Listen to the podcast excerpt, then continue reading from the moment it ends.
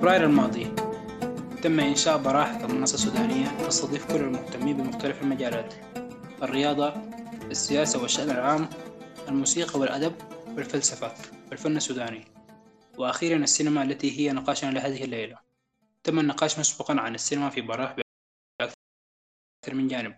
إحدى هذه الجوانب كان من خلال المدارس السينمائية فقد تمنى مدارس ابتداء من الفران ديفيد فينشر مارتن سكورسيزي تارنتينو ستوديو جيبلي وقديسها ميازاكي في الجانب الآخر بناء على جلسة الليلة تم تناول الجانب الجغرافي للسينما ابتداء من السودان مع فيلم ستموت في العشرين. ومن ثم مررنا من المدرسة اللاتينية والمدرسة الإيرانية وإطلال على الإمبراطورية الآسيوية الصين واليابان وأخيرا موضوعنا لهذه الليلة من خلال السينما العربية الأرض والهوية. وفيلمي المخدوعون أحد أهم مئة فيلم في السينما العربية والفائز بعدة جوائز جائزة مهرجان قرطاج 1972 والجائزة الأولى من مهرجان ستراسبورغ لأفلام حقوق الإنسان 1973 والجائزة الأولى من المركز الكاثوليكي الدولي ببلجيكا 1973 إضافة إلى جائزة لينين للسلام من مهرجان موسكو 1973 وبتقييم 7.5 على IMDb. فيلم توفيق صالح المقتبس رجال في الشمس كان في الجانب الآخر فيلم القضية رقم 23 أو The Insult كترجمة حرفية لكلمة الإهانة. للمخرج المثير للجدل زياد دويري. الفيلم الذي دخل ترشيح الأوسكار كأفضل فيلم أجنبي كما دخل الفيلم المنافسة الرئيسية في مهرجان البندقية السينمائي وبجائزة أفضل فيلم متوسطي أوروبي في بلغراد. كما فاز الممثل كامل الباشا بجائزة كاس فلوبي كأفضل ممثل كما حصل الممثل البناريخية مزيج من الحقيقية التي حصلت بالفعل وبين, التفاصيل وبين التفاصيل المصنوعة لأغراض فنية وسينمائية. وما بين هذا وذاك ثم الكثير من الأهداف المختلفة التي تسعى إليها تلك الأفلام والتي غالبا ما تكون مصنوعة بقوالب سياسية تخدم جهات معينة على حساب جهات أخرى. ولا نبالغ إذا قلنا فعليا أن صانعي الأفلام أضحوا في يومنا هذا من أقوى المؤرخين وأكثرهم تأثيرا. إذ أصبح الكثير منا يفضل الحصول على التاريخ أو ما نعتقد أنه تاريخ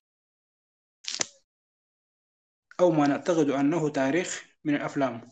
عوضا عن اللجوء إلى الكتب والروايات المكتوبة كما اعتاد الأجيال التي سبقتها أن تفعل. هنا يصبح سؤالنا عن دور الأفلام في رواية التاريخ واعتمادا عليها كمصدر أساسي. وأنها تشكل اليوم مرجعا أساسيا للكثير من الأفراد لا سيما الأجيال. لا سيما الأجيال الصغيرة. تعمل الأفلام بشكل مستمر على خلق ذاكرة جمعية ترسم في عقول الجماعات والأفراد الذين يستسلمون لها مع الأيام ويجعلونها بشكل لا واعي جزء من تاريخهم الفعلي. فمن خلال إضافة البعد الإنساني للقصة أو الحدث والذي يتم من خلال بناء السيناريو والحبكة والقدرة التمثيلية العالية بما فيها لغة الجسد والحوارات وردود الأفعال والموسيقى التصويرية. يجد المشاهد نفسه مشتركا بالحدث من خلال بنائه لبعض العواطف والمشاعر التي يكونها تجاه ما يشاهده حتى في حال كان على علم مسبق بتفاصيل الفيلم الحقيقية. لطالما كانت الأخطاء التاريخية في الأفلام السينمائية موضوع نقاش بين مؤيد ومعارض بين من يصرون على أن العمل الفني ليس بالضرورة عرضا تاريخيا دقيقا فهو يخضع لتصور المخرج ورسالة مرادي صالحة باعتبار أنها ضريبة للمشاهد. فيما يؤكد, الأخ... فيما يؤكد آخرون على أن الأخطاء التاريخية تساهم في قلب الحقائق. وإعادة بناء المفاهيم لدى الجمهور المتلقي خدمة لأهداف معينة. بناء على فيلمي ليلى المخضوعون القضية رقم 23 وإبراء للذمة لن يسعنا الخوض في الخوض في التفاصيل السياسية الدقيقة الخاصة بالنكبة الفلسطينية 1948 وبمجزرة الدعمور وأيلول الأسود ومجزرة الصبرة وشتيلة تتضارب الأقاويل وضعف نسبة صحتها. بأنغام من أرض الشام ابتدأنا حكايتنا لهذا اليوم. فلسطين ولبنان. تاريخ شائك ترسبات الماضي وتأثر الحاضر. ومستقبل أو مصير مجهول. وبين هذا وذاك هل هناك أمل؟ احترت أي بداية أبدأ. ولتكن حيث النهاية. لحظة اغتيال غسان كنفاني. حيث رثاه محمود درويش. اكتملت رؤياك ولن يكتمل جسدك. تبقى شظايا منه ضائعة في الريح وعلى سطوح المنازل وفي ملفات التحقيق. ولم يكتمل حضورنا. نحن الأحياء طبقا لكل الوثائق. نحن الأحياء مجازا وأنت الميت طبقا لكل الوثائق. أنت الميت مجازا. نحزن من أجلك. لا. نبكي من أجلك. لا. أخرجتنا من صف المشاهدين دفعة واحدة وصرنا نتشوف الفعل ولا نفعل. أعطيتنا القدرة على الحزن وعلى الحقد وعلى الانتساب. ومرة واحدة أعطيتنا القدرة على الاقتراب من أنفسنا وعلى الرغبة في الدخول إلى جلودنا التي خرجنا منها دون أن ندري. الآن ندري حين خرجت منا. حملناك في كيس ووضعناك في جنازة بمصاحبة الأناشيد الرديئة. تماما كما حملنا الوطن في كيس ووضعناه في جنازة. لم تنتهي حتى الآن. كم يشبهك الوطن؟ وكم تشبه الوطن؟ والموت دائما رفيق الجمال. جميل أنت في الموت يا غسان. بلغ جمالك الذروة حين يئس الموت منك وانتحر. لقد انتحر الموت فيك انفجر الموت فيك لأنك تحمله منذ أكثر من عشرين سنة ولا تسمح له بالولادة. اكتمل الآن بك واكتملت به. ونحن حملناكم أنت والوطن والموت. حملناكم في كيس ووضعناكم في جنازة رديئة الأناشيد. ولم نعرف من نرثي منكم. فالكل قابل للرثاء. وكنا قد أسلمنا أنفسنا للموت الطبيعي. أيها الفلسطينيون احذروا الموت الطبيعي. هذه هي اللغة الوحيدة التي عثرنا عليها بين أشلاء غسان كنفاني ويا أيها الكتاب ارفعوا أقلامكم عن دمه المتعدد. هذه هي الصيحة الوحيدة التي يقولها صمته الفاصل بين وداع المنفى ولقاء الوطن. لا يكون الفلسطيني فلسطينيا إلا في حضرة الموت قولوا للرجال المقيمين في الشمس أن يترجلوا ويعودوا من رحلتهم لأن غسان كنفاني يبعثر أشلاءه ويتكامل. لقد حقق التطابق النهائي بينه وبين الوطن. أما زوجته آني فقالت عنه أشعر أنهم لم يستطيعوا قتله. ما زال هنا. بالرغم من كل شيء لم يستطيعوا إيقافه. يمكنك قتل إنسان ولكن ليس كلمته. وتوفيق صالح في نفس السنة التي اغتيل فيها كنفاني سنة 1972 أخرج لنا الفيلم المخدوعون والذي سنتحدث عنه الليلة وهو مقتبس من أحد أهم روايات كنفاني رجال في الشمس. ويقال أن المخرج ذهب إلى بيروت وأخذ معه شريط عن الفيلم ليشاهده كنفاني قبيل حادثة الاغتيال ومن أجل الحصول على موافقته. طيب آه نبدأ بكده نبذة سريعة عن رسام كنفاني لعلها تلقي علينا الضوء وتفيدنا في تفسير الرؤية أو الرموز في الحاجات اللي اتولد في عكا وعاش في يافا وبعد ذاك حصلت النقطة المفصلية في حياة الفلسطينيين بشكل خاص اللي هي أحداث النكبة 1948 وفي حياتنا كعرب وكمسلمين بشكل عام. وكان هو وعائلته ضمن المهجرين وكان عمره في الوقت ذاك 12 سنة. مشوا للبنان وبعد ذاك مشوا لسوريا. هناك درس آه، في جامعة دمشق كلية الأدب وكان بحب الكتابة وبحب الفن كثير. وبعمر 19 سنة كان بيمثل لنا اللاجئ والمتمرد والمناضل وانضم طوالي للقومية العربية. آه، في نفس الوقت بالرغم من حبه للكتابة وكده الظروف الصعبة اللي بيعيشوها كل الفلسطينيين اضطر إنه ينتقل للكويت. وهناك عاش ظروف صعبة وشهد كثير من القصص سواء هو عاشها أو الفلسطينيين من حوالينه. وكان لما نكتب بيكتب قصص مستوحاة من الواقع ومتجذرة في عمق الثقافة العربية والفلسطينية. ورحلته للكويت من وإلى الكويت كانت ملهمة لرجال في الشمس. آه، بالنسبة لرجال في الشمس آه، لما غسان كنفاني كان بيكتب كان في حاجة في باله إنه هو بالنسبة له فلسطين ما استعادة ذكرياته بس لكن هي صناعة للمستقبل. فبعد ذاك آه، عمل لنا روايتين تانيات كانوا جزء من ثلاثية اللي هي ما تبقى لكم وعائد إلى حيفا. واحدة فيها عمل فيها الفلسطينية الثائر على القضية اللي هي عائد إلى حيفا وعملوا منها فيلم اسمه المتبقي. ورواية تانية اللي هي ما تبقى لكم كان آه، بيشرح فيها الفلسطيني الفدائي. وفي رجال في الشمس بيشرح لنا فيها نفسية الفلسطيني اللاجئ. فبيعتبروها ثلاثية كده فيها الأرض واللجوء والثورة ونوع من محاكمة الذات. آه، الحاجات اللي بتميز كنفاني في كتاباته إنه هو بيكثف المعنى في رواياته والأفق بيأتي ممتزج بالذاكرة. كأن الفلسطيني لا يستطيع أن يتحرر من ذاكرته في لحظات الذهول أمام المأساة. أو كأن الذاكرة هي البوابة التي سيعبر بها لاكتشاف ذاته.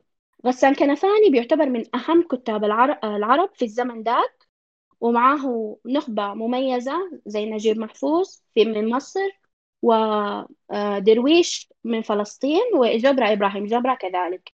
ترجمت رواياته لأكثر من عشرين لغة واتعملت كمسرحيات وفيلمين ومسلسل.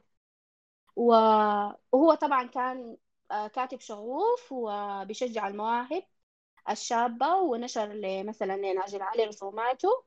آه، هو عمل مجلة الهدف وكان متأثر بجيفارا وماركس وماو تسي.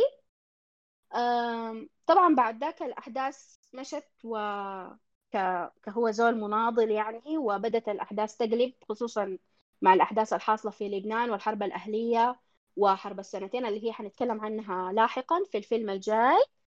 آه كنفاني ما كان بخاف الموت لكن آه بعد ذاك للأسف قام آه حصل له الاغتيال.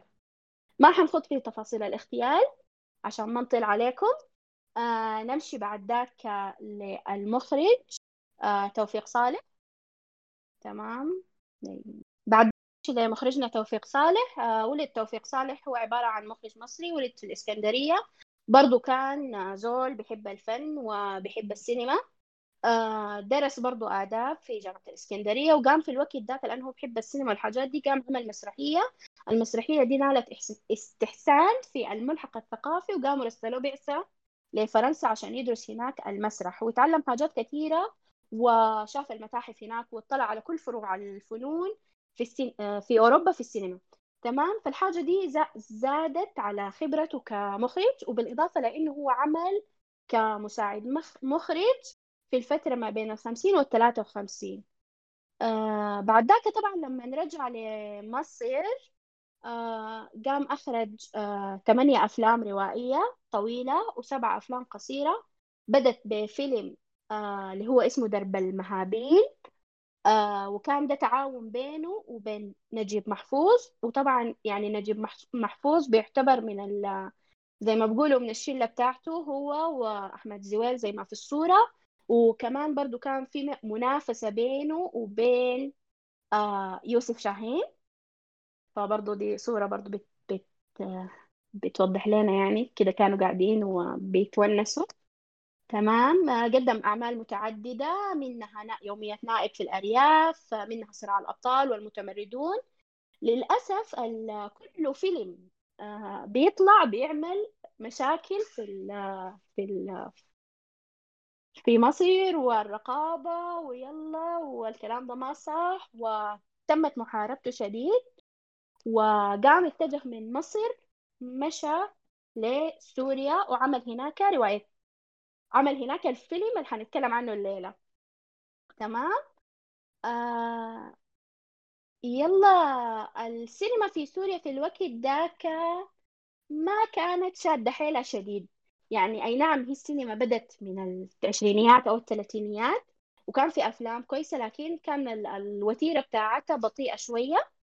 لحد ما جات آه هيئة السينما السورية وبدأت تنتج أفلام آه لها طابع روائي اللي هم بيسموها سينما روائية بتعكس لنا جزء من الواقع. آه ومنها كان فيلم آه غس... غس... آه الفيلم المبني على رواية غسان كنفاني. آه طيب بعد ذاك نرجع للمخرج بتاعنا. آه بعد ما خلص من فيلم المخدوعون وعمل أصداء كويسة وربح عدة جوائز حنتناولها ممكن لاحقا.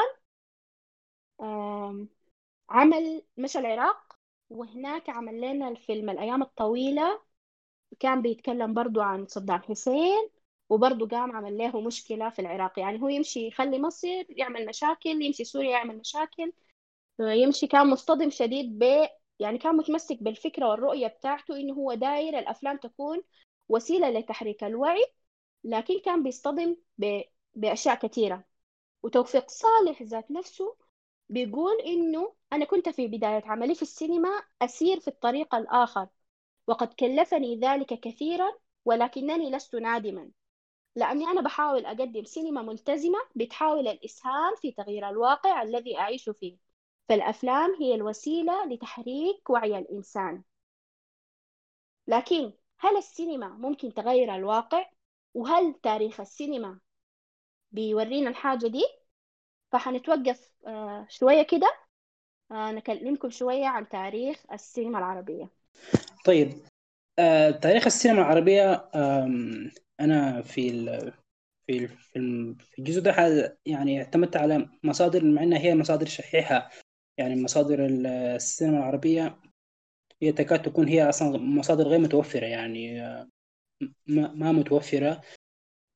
فأنا اعتمدت على كتاب آه، لواحد اسمه جاك جاك إريكسان هو كتاب اسمه السينما في العالم العربي. وعلى كم مقال لأمير حسن و محمد حسين وأمير وأمير عمري. طيب الحقيقة هي السينما العربية كمدرسة هي هي ما ما حنقدر نقول عنها مدرسة لأنها هي هي عبارة عن خطوط يعني خطوط متفرغة. في كل في كل جانب يعني غرب أفريقيا وشمال أفريقيا والخليج. آه ف ما يعني حتى مثلا لما أنا أجي أقول مثلا شمال شمال أوروبا مثلا أو الدول الاسكندنافيه آه، السويد آه، النرويج الدنمارك بلقى السويد نفسها هي مدرسة منفصلة لحالها وبلقى المدرسة الإسكندنافية السينما الإسكندنافية برضو مدرسة. لما أجي أقول مثلا شرقي آسيا آه، كوريا اليابان. بقول إنه هي مدرسة اليابان مدرسة برضو قائمة بذاتها. المدرسة اللاتينية الأرجنتينية مدرسة قائمة بذاتها المكسيكية مدرسة قائمة بذاتها. بنفس الطريقة في في في الدول العربية يعني بنلقى المدرسة اللي هي المدرسة المصرية. المدرسة المصرية المصرية هي تقريبا هي آه، أغزر آه، غزير يعني من أغزر دول الشرق الشرق الأوسط أغزر الدول العربية في في المدرسة في المدارس السينمائية. يعني هي مدرسة عندها باع طويل عندها تاريخ منفصل. المدرسة السورية والفلسطينية اللي هي تعتبر المدرسة الشامية المدرسة آه، اللي هي مدرسة غرب أفريقيا آه، تونس الجزائر موريتانيا. والمدارس دي هي بدأت أو الدول دي هي بدأت في في في في في السينما في في أوقات متزامنة. يعني مثلا مصر بدأت 1917 أول فيلم روائي عربي 1917 كان إنتاج مشترك مع إيطاليا. كان كان هم فيلمين الشرف البدوي والأسرار القاتلة. آه لبنان 1930 سوريا 1908 و 1900 آه 1927 هم بدوا في آه تصوير الأفلام. 1908 هم بدوا في آه عرض الأفلام. آه المغرب عندها عندها تاريخ مع السينما قبل الاستعمار اللي هو من 1913 إلى 1956 من بعد من بعد 56 كان هي سينما الاستقلال. والسينما الاستعمار تختلف عن سينما الاستقلال. سينما الجزائر في الستينات قبل الستينات كانت هي السينما بتاعت الاستعمار برضو. فمن الستينات كان هو الميلاد بتاع السينما سينما الاستقلال. تونس برضو من 6 1966 وهي تونس برضو رائدة في السينما وعندهم مهرجان قرطاج برضو اللي هو تقريبا أول أول المهرجانات اللي هي العربية. آه، برضو في الخليج 1950 كان في آه، أول آه، فيلم سعودي هو كان عن طريق موظفين موظفين في أرامكو. فالسينما السينما العربية هي كانت بدايتها تقريبا يعني متقاربة يعني 1917 في مصر 1927 يعني لحد لحد قبل 1950 تقريبا هي معظم الدول اللي هي لحد الآن هي رائدة في السينما. بدت بداية آه، واحدة يعني يعني زي انتصار بتاع عدوى. فمصر كانت آه، كانت أفلامها هي يعني بتحكي عن عن الريف عن الصعيد وكده. الجزائر كانت أفلامها بتحكي عن حرب التحرير. آه العراق بتحكي عن النضال السياسي. سوريا بتحكي عن الطبقية صراع الطبقية والقضية الفلسطينية. هي سوريا تقريبا هي أكثر مدرسة أو أكثر دولة هي اهتمت بالقضية الفلسطينية في أفلامهم. وحتى فيلم فيلم المخدوعون هو برضو دليل. آه كان في استثناءات حاصلة في في في في التصفيق يعني في انتكاسات حصلت للسينما دي مع بعض منها استثناءات. يعني مثلا زي الجزائر هي آه، ما حصل لها الانتكاسة لأسباب أنا حقولها لما أنا أدخل في في في الموضوع بتاع الانتكاسات اللي حصلت في في آه، في, في الدول العربية دي. آه، السينما السورية والسينما الفلسطينية والسينما اللبنانية كانت هي تقريبا شو حتتكلم عنها باستفاضة وأنا ما ما ما حاخذها بس كده كعناوين. طيب السينما السينما العربية دي لما هي بدأت مع بعض كان كانت بتواجه مشاكل هي مشاكل زي مشاكل مشتركة. يعني عوائق وعراقيل هم واجهوها مع بعض آه، في مصر وفي سوريا وفلسطين وفي كل الدول اللي هي بدت مع بعض. آه، أول حاجة من ضمن الحاجات اللي هي المشاكل اللي واجهتها السينما العربية اللي هي مثلا منعتها من إنها تبقى سينما رائدة أو سينما عالمية رائجة حتى الآن حتى الآن هي السينما العربية تعتبر سينما متواضعة جدا يعني مقارنة مع المدارس الثانية مع الدول الثانية. فكانت اكتساح الأفلام الأجنبية لدور العرض كان هو السبب برضه سبب رئيسي في الدول دي. فهم بيميلوا إلى الأفلام اللي هي مش يعني ما بيدوا فرصة للسينما الوطنية بتاعتهم ما بيدعموها ما بيشجعوها أو كده. في برضه السيطرة بتاعت القطاع الخاص على السينما ومنها كانت السينما تحولت ل ل في الانتكاس تحولت لسينما قطاع خاص وسينما قطاع عام. وحتكلم عن الموضوع ده. بس آه، آه، القطاع الخاص هو تقريبا يعني الموضوع بالنسبة له خلى الموضوع يكون ربحي أكثر مما هو أكثر مما هي السينما بتقدم رسالة أكثر مما هي السينما مثلا بتحكي عن قصص الريف أو قصص الصعيد أو قضايا حاصلة أو قضايا الحرب أو الاستعمار أو كده. و... والقطاع الخاص هو طبعا حيفضل السينما التجارية آه، اللي هي الأفلام اللي تعتبر من نوعا ما رخيصة. أو حتى الدول دي هي ما ما حتدعم حتى الحكومة حتى حتى المؤسسات المسؤولة من من عرض السينما. ما ما حتدعم أفلام هي بيشوفوها هي يعني مملة. يعني هي ما ما ما, ما حتجيب لهم عائد ربحي. والحاجة دي نحن شفناها. يعني نحن في في في السودان الحاجة دي شفناها في السنة اللي فاتت. لأن نحن بنحل في مشاكل المشاكل دي هم حلوها الدول العربية يعني حتى في الدول العربية متأخرين. حلوها قبل 60 سنة نحن بنحل في مشاكل هم حلوها. آه، اللي هي القصة بتاعت مخرج آه، فيلم ستموت في العشرين. فهو حتى كان أبدأ أبدأ يعني امتعاضه من الموضوع إنه هو الفيلم اتعرض في تونس في دبي وفي فرنسا وفي سويسرا وفي مصر وإنه ما اتعرض ولا يوم في السودان. آه فهو يعني زي هو خسر آه خسر آه جزء جزء مهم من المعركة اللي هو عاد هو عاد يشوف قابلية قابلية الجمهور السوداني في إنه هو كيف حيتقبل السينما. يعني حتى هو البداية وقفوا له في البداية فهو آه، ما قدر يعرض الفيلم قاعة الصداقة ولا في عفرة. عفرة طبعا هي عشان آه، هي قطاع خاص وهي وهم طبعا حسب حسب الرواية بتاعته إنه هم بيتحججوا له إنه في جدولة للسينما إنه ما, ما إنه الفيلم أصلا غير جذاب تجاريا. يعني الفيلم هو أصلا أنا هي الموضوع بتاع عرض وطلب فأنا ما حستفيد حاجة من أي اعرض فيلم زي ده. آه طيب آه تاني برضو اللي هو كان مشكلته مع المشاكل السياسية آه برضو يعني قاعة الصداقة اللي هي العسكر ومن العسكر. وأنا ما عاد أخش في التفاصيل التفاصيل زي دي بس دي هي المشاكل اللي كانت بتواجه السينما العربية في بدايتها. أو دي هي الانتكاسة اللي عدت على السينما العربية. بعد بعد بعد البداية بعد بعد تقريبا 30 سنة أو 40 سنة. في تاني اللي هي آه واحدة من ال من ال المشاكل اللي واجهتها السينما العربية اللي هي اللهجة أو اللغة.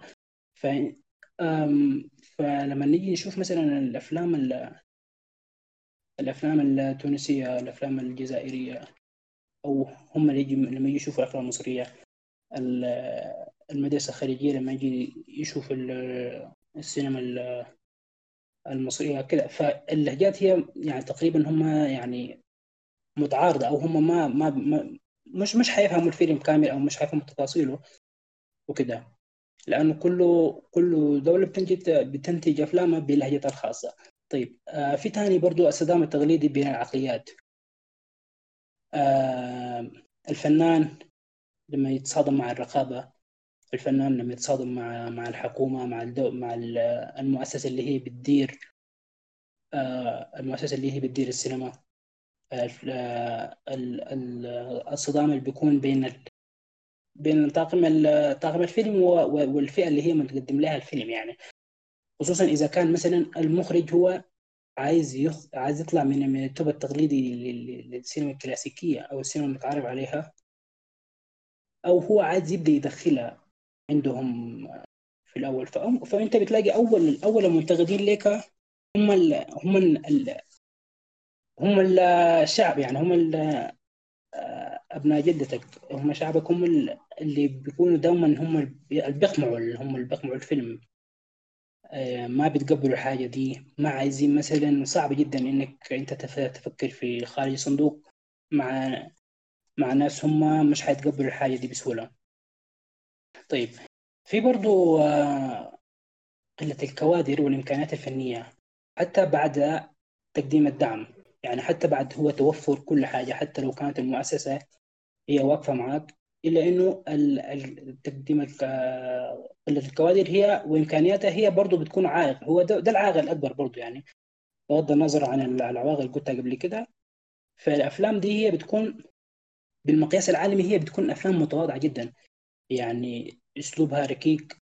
والسينما العربية هي محتاجة لكوادر وإمكانيات أكبر من كده طيب في برضه من المشاكل اللي هي اللي بتواجه السينما هي برضه الاتجاهات المتباينة في السينما العربية يعني مثلا آه نحن بس حنعمل استثناء لمصر لأن هي مصر تقريبا هي الأكثر شمولية هي أكبر أكبر مدرسة مدرسة عربية مدرسة سينمائيه عربية.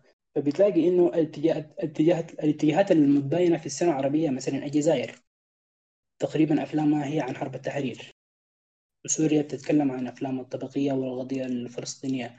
العراق يتكلم عن النضال السياسي ومصر آه، السينما بتاعتها هي آه، السينما الأكثر جمهورية فهي آه، مستحيل يعني دي, حاجة بتخلي إنه السينما العربية هي ما حتكون تحت سقف واحد لأنه هو تقريبا كل واحد عايز يعرض قضيته بالطريقة اللي هو شايفها حتى لو كانت فيها زي التزوير في الحقائق ده ده الكلام اللي أنا كان قلته في في في المقدمة إنه آه كل واحد بيعرض قضيته كل مخرج بيعرض قضيته وحتى لو هو حيغير في الحقائق والحاجة دي بنشوفها كثير يعني ما ما حكاية مش على ال...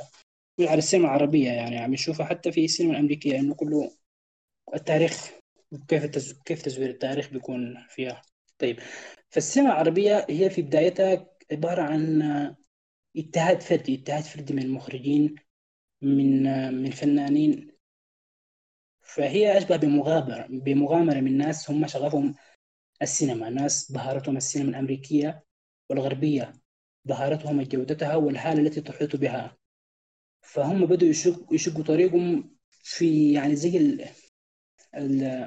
الواحد اللي هو داخل حرب بملعقة مش مش داخل مش داخل حرب بسلاح. ف فحتى هم أفلامهم في البداية بتكون أفلام بسيطة. آه بتحكي عن الريف بتحكي عن يعني مش مش أفلام مكلفة مش حاجة يعني مش حاجة يعني هي محتاجة مادة مادية أو حاجة مكلفة أو حاجة محتاجة دعم أو كذا لا هي الموضوع ابسط من كذا والحاجة دي شفناها شفناها في الأفلام في الأفلام الإيرانية. طيب الانتكاسة اللي حصلت في السينما العربية كانت بعد التح... بعد ما بعد ما تحولت السينما هي من سينما كرسالة تحولت إلى سينما قطاع خاص وسينما قطاع عام. بعد ما هم يعني تجار شافوا إنه السينما دي يعني عبارة عن هي مصدر يعني يعني حاجة كده مؤثرة في الاقتصاد مصدر دخل. فهم التجار والأثرياء هم يستحوذوا على السينما وحولوها قطاع خاص. فالسينما تحولت إلى سينما بتاعت استعراض سينما سينما جريئة وسينما بها أغاني. الغناء الغير موضوعي وسينما اللي هي تكون مليئة بالرقص الشرقي سينما للتسلية وليست رسالة. فالأفلام دي يعني تقريبا هي انتكاسة تقريبا بشكل كبير هي حصلت في مصر يعني. الأفلام كلها بقت تدور حول شاب فقير يحب بنت الباشا أو حول موظف تحبه ابنة صاحب الشركة أو المصنع وزوجة تخون زوجها ومدية أفلام الحب من غير أمل والميلودراما والأفلام دي خرجت من إنها تكون يعني هي رسالة عندها هدف سامي إلى إنها تجارة والمخرجين حتى المخرجين هم عندهم دور في إنه في تحويل السينما دي لسينما قطاع خاص. لأنه هم يعني أشبه بما أشبه بما إنهم هم يعني استعجلوا لأنهم هم يكونوا آه، يكونوا مشهورين يبتعدوا عن قضايا الناس يبتعدوا عن السينما اللي هي بتعكس الحرب أو كده. فهم استعجلوا استعجلوا الثراء واستعجلوا الشهرة. ومنها انقسمت السينما إلى سينما قطاع خاص وسينما قطاع عام. طبعا باستثناء الجزائر. الجزائر هي في حالة هي عند استثناء لأنها هي كانت المؤسسة تعرف المؤسسة القوية. البلديات آه، اللي هي يعني الحكومة بمعنى صح الحكومة هي كانت بتدير الشؤون في الجزائر. وابتعدت عن إنه هم يعني يفسدوا الذوق الجمهوري. طيب من بعد الانتكاسة اللي حصلت للسينما العربية كان في في حاجة اسمها السينما البديلة. السينما البديلة دي هي كانت عبارة عن قيام مؤسسات مؤسسات السينما في الجزائر ومصر وسوريا والعراق وفلسطين. فهي هي كان عند ثلاث عوامل أدت إلى قيام السينما البديلة اللي بعد ما هم يعني الناس شافوا إنه السينما دي هي انتكست بقت حاجة تجارية حاجة ما عندها أي رسالة. فقامت مؤسسات السينما في في الخمسة بلدان دي وثاني في اللي هي عودة مجموعة من السينمائيين الشبان الذين درسوا السينما في الخارج ومعهم شهادة اختصاص ومعهم أحلام وطموحات. فهم مع أبوا مبادرة اسمها السينما البديلة. عايزين يصطدموا يعني الواقع التقليدي. عايزين يطلعوا الناس من الحفرة اللي هم وقعوا فيها دي.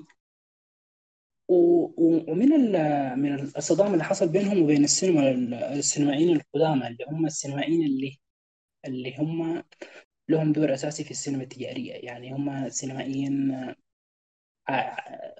يعني أهمهم الوحيد إنهم هم يكسبوا المادة وخلاص.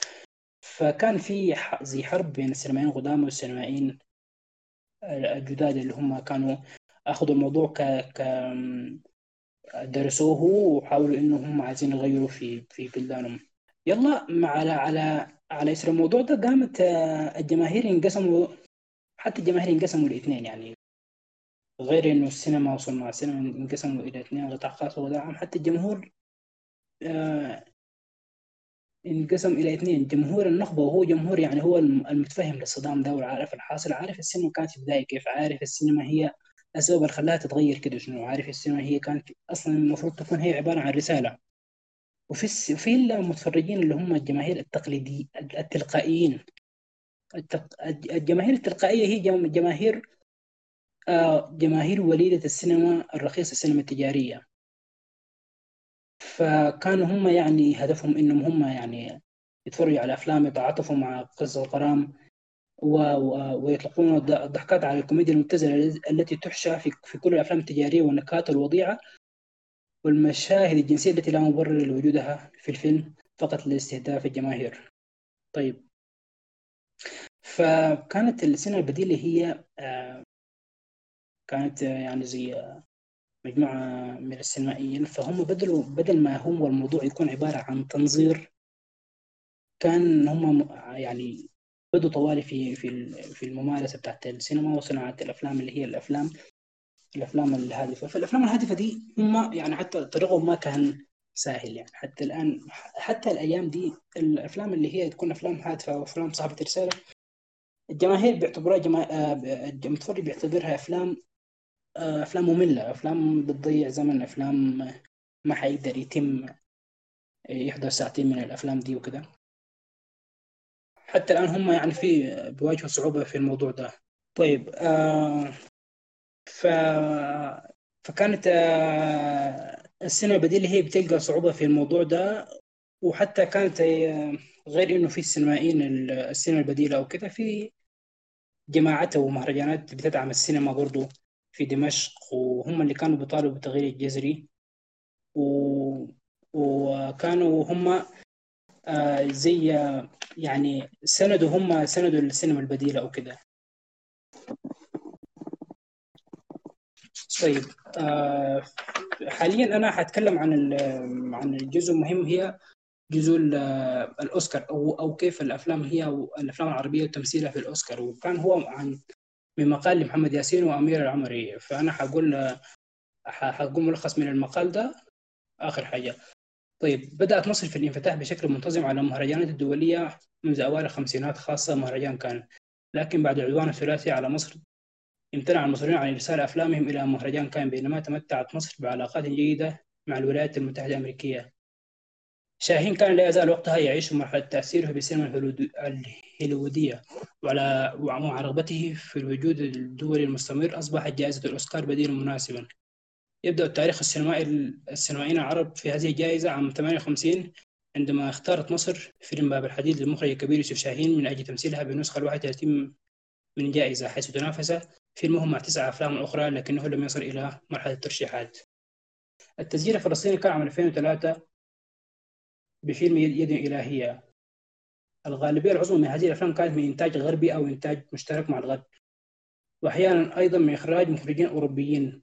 وتناولت موضوعات وقضايا أوروبية مثل فيلم زد كذلك فيلم الحفر بإنتاج مشترك مع مع مع الجزائر أيضا. خلال 2017 أبدأ ستة دول نيتها تسجيل أفلام ومر العام بدون أن تحمل سجلات أكاديمية أي علامة من هذه الدول. التأثيرات السياسية كانت في تأخر في مشاركة لدى معظم الدول العربية حاضرة لدى بلدان مثل العراق التي لم تشارك إلا بعد الاحتلال وكذلك سوريا سجلت وجودها شرفيا من خلال الجمهورية العربية المتحدة.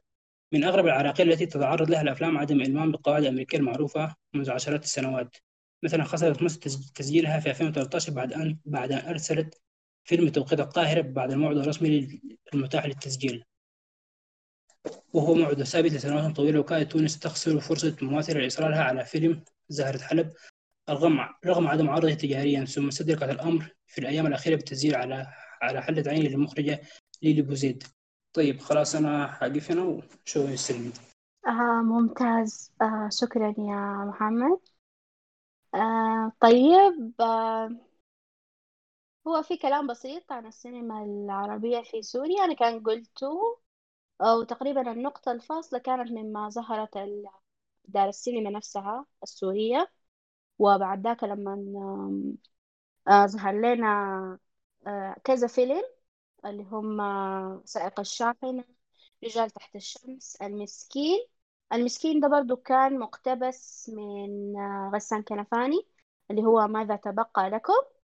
آه بعد جاء آه المخدوعون اللي هو كان أنا بالنسبة لي يعني شايفة إنه علامة فارقة لأنه بعد ذاك توالت آه أفلام سياسية كثيرة زي العار اليازرلي آه كفر قاسم كان عن المجزرة اللي حصلت هناك آه كان في برضو الاتجاه المعاكس. آه بالنسبة للسينما الفلسطينية السينما الفلسطينية طبعا للظروف الموجودة في المنطقة ذاتها كانت صعبة شديد لكن كان بيكون في الأفلام المشتركة بينها وبين الدول الأخرى يعني زي مثلا المخدوعون. آه، بيكون فيلم فلسطيني لكن معمول في دولة عربية أخرى وكده.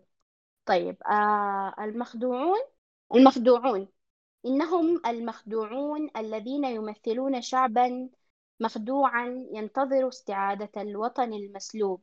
ثلاثة رجال من أجيال مختلفة من فلسطين كل له شخصيته الخاصة في الضياع والتشرد إلى أن يلتقوا بشخصية أبو الخيزران الذي سيقوم بنقلهم داخل خزان الماء أو الصهريج إلى أرض الخلاص أو ربما الموت. طبعا اللي شاف الفيلم بيكون عارف يعني المصير كان شنو؟ حنبتدي الفيلم. مشهد أول كان برمزية ومقولة لدرويش أبي قال مرة الذي ما له وطن ما له في الثرى ضريح ونهاني عن السفر. بعد ذاك بيجينا المشهد الثاني آه اللي هو بذكرني بأغنية الفيروز الأخوان الرحباني لا يدوم اغترابي لا غناء لنا يدوم فانهضي في غيابي واتبعيني إلى الكروم. لنبدأ حيث الكروم من فلسطين حيث رمزية الأرض وبينتقل لنا برضو لأرض العراق تحت النخيل. تستلقي فتتحفز حواسك وتسمع نبضات قلبك وتشم رائحة الأرض.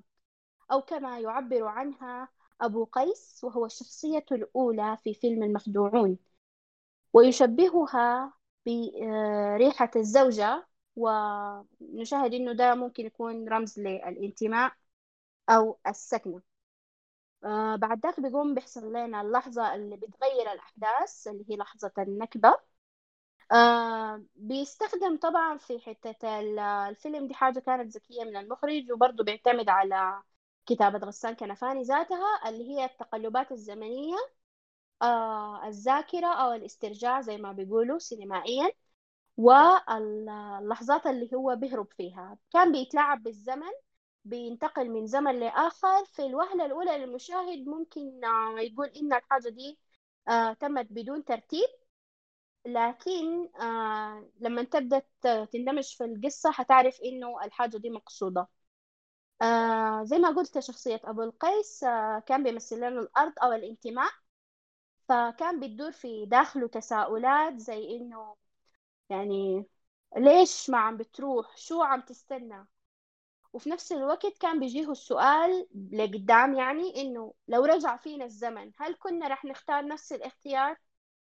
وبين كده وكده بنصل للحظة بقرر فيها إنه هو حي... حيهرب حيمشي حيفتش ل آه، حتة تانية يقدر فيها يعني هو بيحاول في مرته وكده بيقوم بيقول لها يعني ربما أنا نشتري لنا كده زيتونة أو زيتونتين يعني رمز الأرض برضو.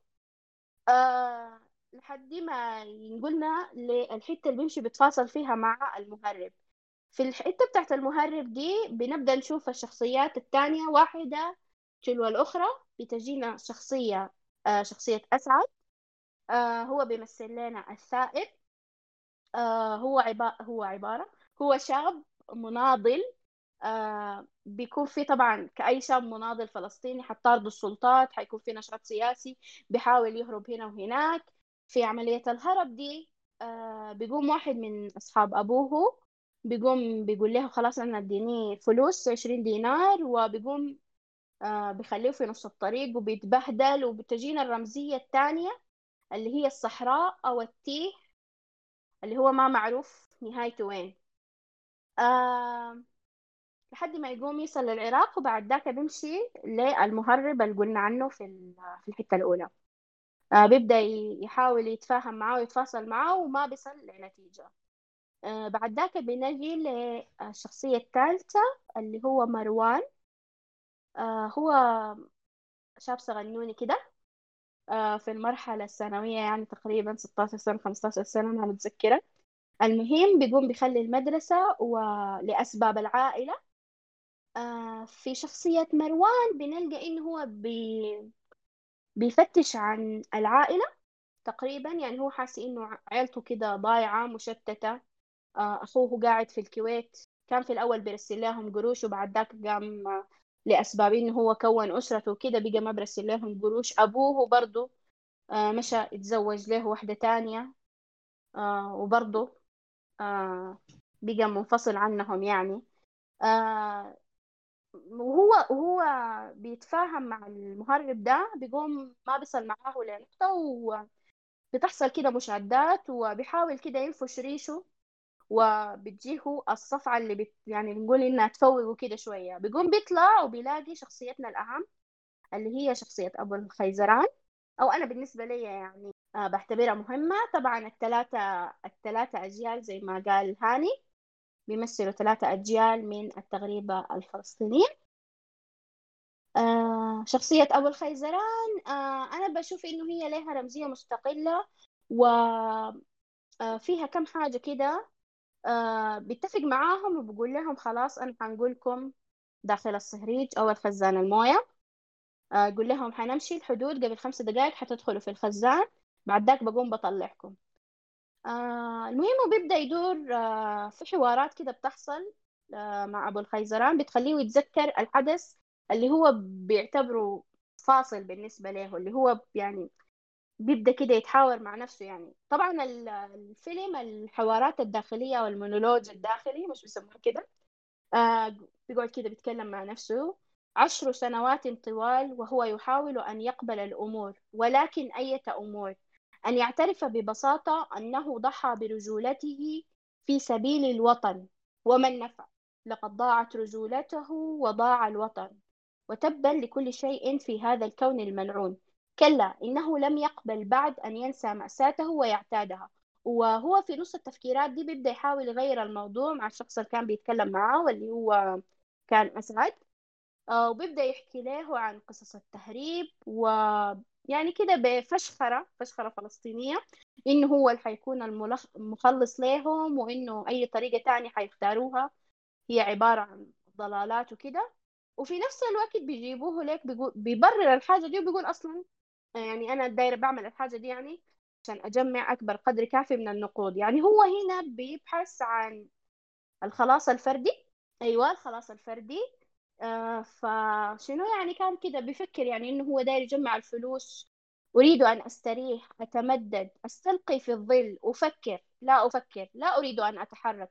لقد تعبت في حياتي بشكل أكثر من كافي. أو بصوته يعني إيه والله أكثر من كافي. تمام. آه بيبدوا بينطلقوا في الرحلة في الرحلة لغاية ما يصلوا للنقطة الحدودية الأولى. طبعا هم نقطتين حدوديات آه، بيدخلوا في الخزان. آه طبعا الحتة دي أنا بالنسبة لي برضو التصوير فيها كان كان آه كده مركز على حتة تأثير الشمس. يعني بعد ما دخلوا الخزان وكده جاب لك أبو الخيزران بيتصبب في العرق وكده والحاجة دي ادتنا احساس انه يعني اذا ده الزول القاعد برا وبيسوق ما بالنا بالناس اللي قاعدين جوا الخزان أو زي ما سموه القابعون في الجحيم.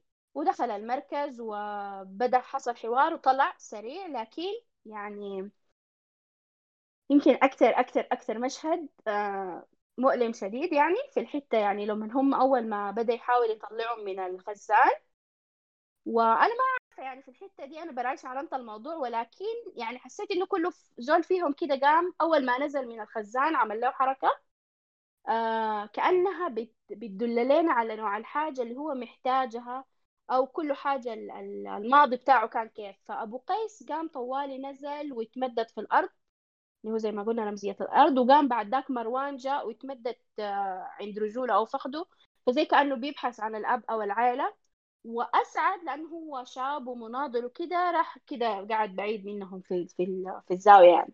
بعد ذاك حصل برضو واحد من الحوارات الملفتة آه لغاية ما قرروا إنهم شنو؟ يرجعوا تاني ويواصلوا الرحلة.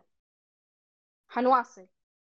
السيارة تمضي فوق الأرض الملتهبة ويدوي محركها بالهدير وصمت مطبق ولكنه يحكي الكثير. هنا التصوير برضو خلانا نشوف إنه كيف الأفكار المتأججة والمونولوج الداخلي تاني بيصدر من كل شخصية المخاوف الماضي الحزين الآمال المرتقبة. ومن ثم السؤال الكبير هل يمكن للشمس أن تقتلهم وتقتل كل الزخم المطوي في صدورهم؟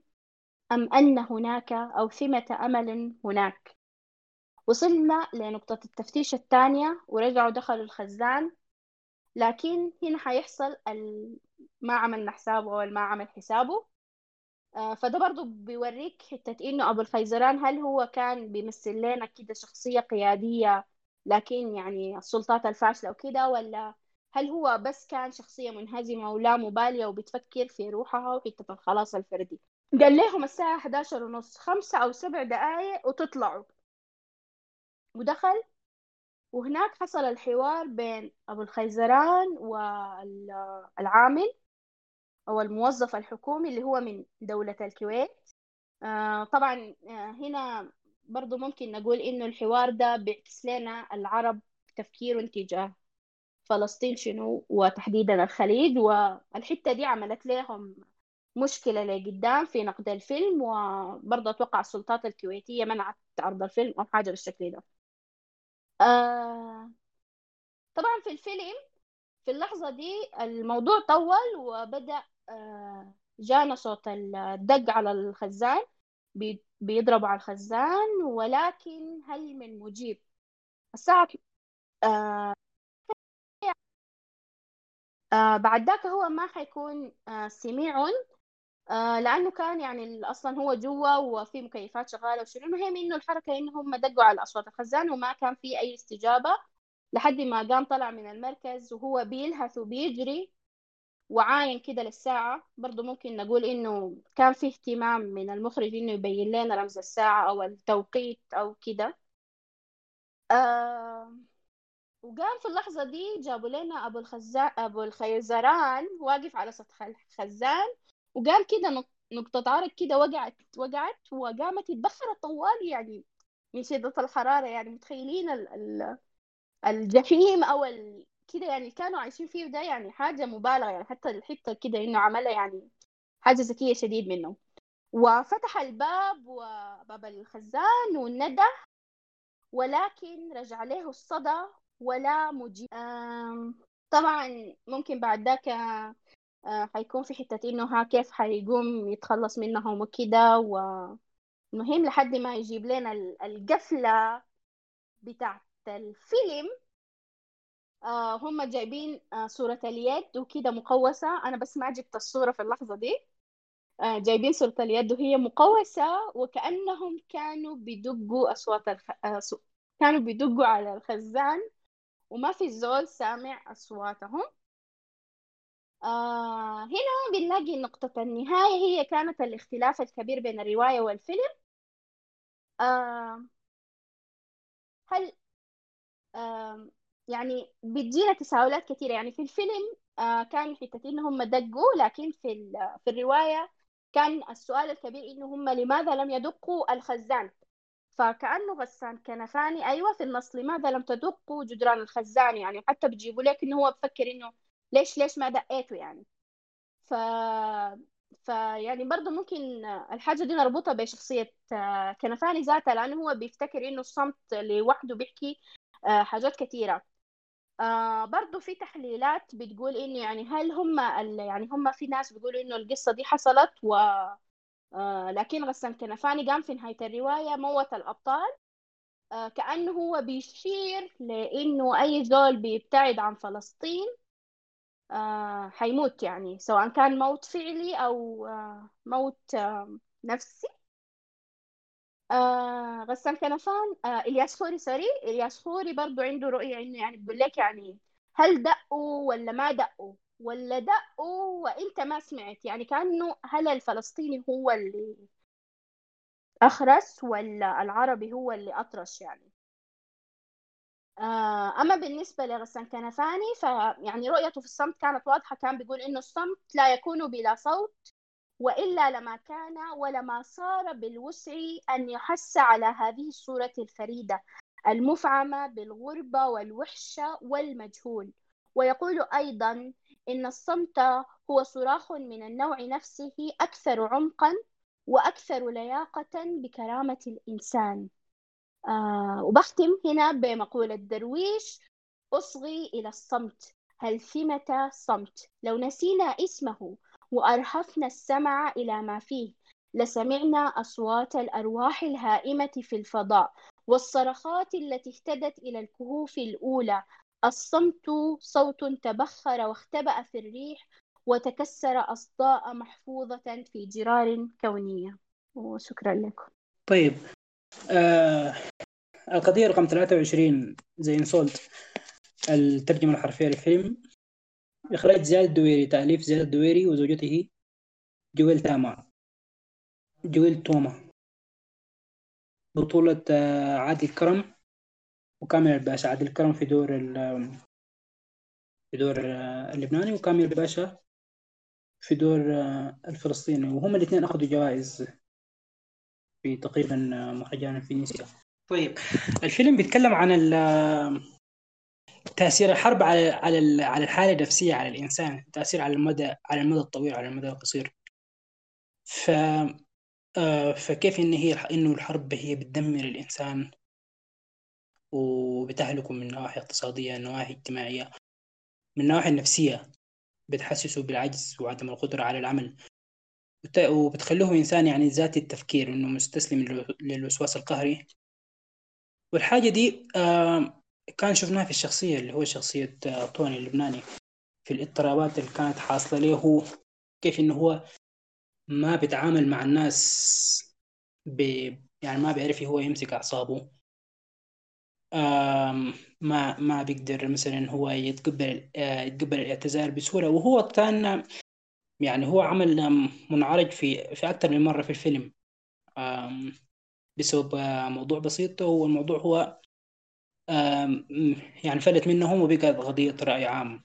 آه كيف اللي هي الأحلام اللي بتجيه في النوم وأحلام اليقظة لما هو بيتخيل إنه هو في الحرب ولما مشى آه مسقط رأسه الدامور آه طيب آه في الناحية الثانية في آه في آه أيوة لا هو نفسه برضه كان هو الإنسان اللي هو مغرم ب بالرئيس اللبناني بشير الجميل وسمير جعجع. يعني هو كان آه، بيتابع الشعارات بتاعتهم فاتح المؤتمرات بيتابعهم في في في الخطابات الجماهيرية. آه، بيسمع خطابات الكراهية ضد الفلسطينيين في التلفزيون في الراديو. آه، فكانت في في وصف الفيلم انه إنه هو ان إن القضية هي كرة الثلج التي تدحرجت لتصبح قضية رأي عام قضية منظورة أمام المحكمة. ففي الفيلم كان في في الشخصية الرئيسية أو الشخصية هي بتاع يعني الشخصية بيطلع عليها الفيلم اللي هو بشير جميل وسمير جعجع بشير جميل بشير جميل هو آه، سياسي ولد في بيروت وانضم لحزب الكتائب. حزب الكتائب اللي هو أسسه والده. وهو عنده شعبية في مع... عنده شعبية عند المسيحيين لأنه هم هم شايفين إنه هو إنسان مقاوم هم شايفينه شهيد. إلا عن إلا إنه عنده هو معارضين لأنه هو كان تورط في جرائم حرب وهو تعامل مع إسرائيل يتلقى دعم من إسرائيل دعم سياسي ودعم دعم مادي. وعنده قواته شاركت في في أيلول الأسود ومجزرة الكارنتينا الكارنتينا. وهو كان انتخب في مجلس النواب وتم اختياره قبل إنه يستلم المنصب بتاعه. في برضه الشخصية الشخصية السياسية سمير جعجع. برضه سمير فريد جعجع الحكيم.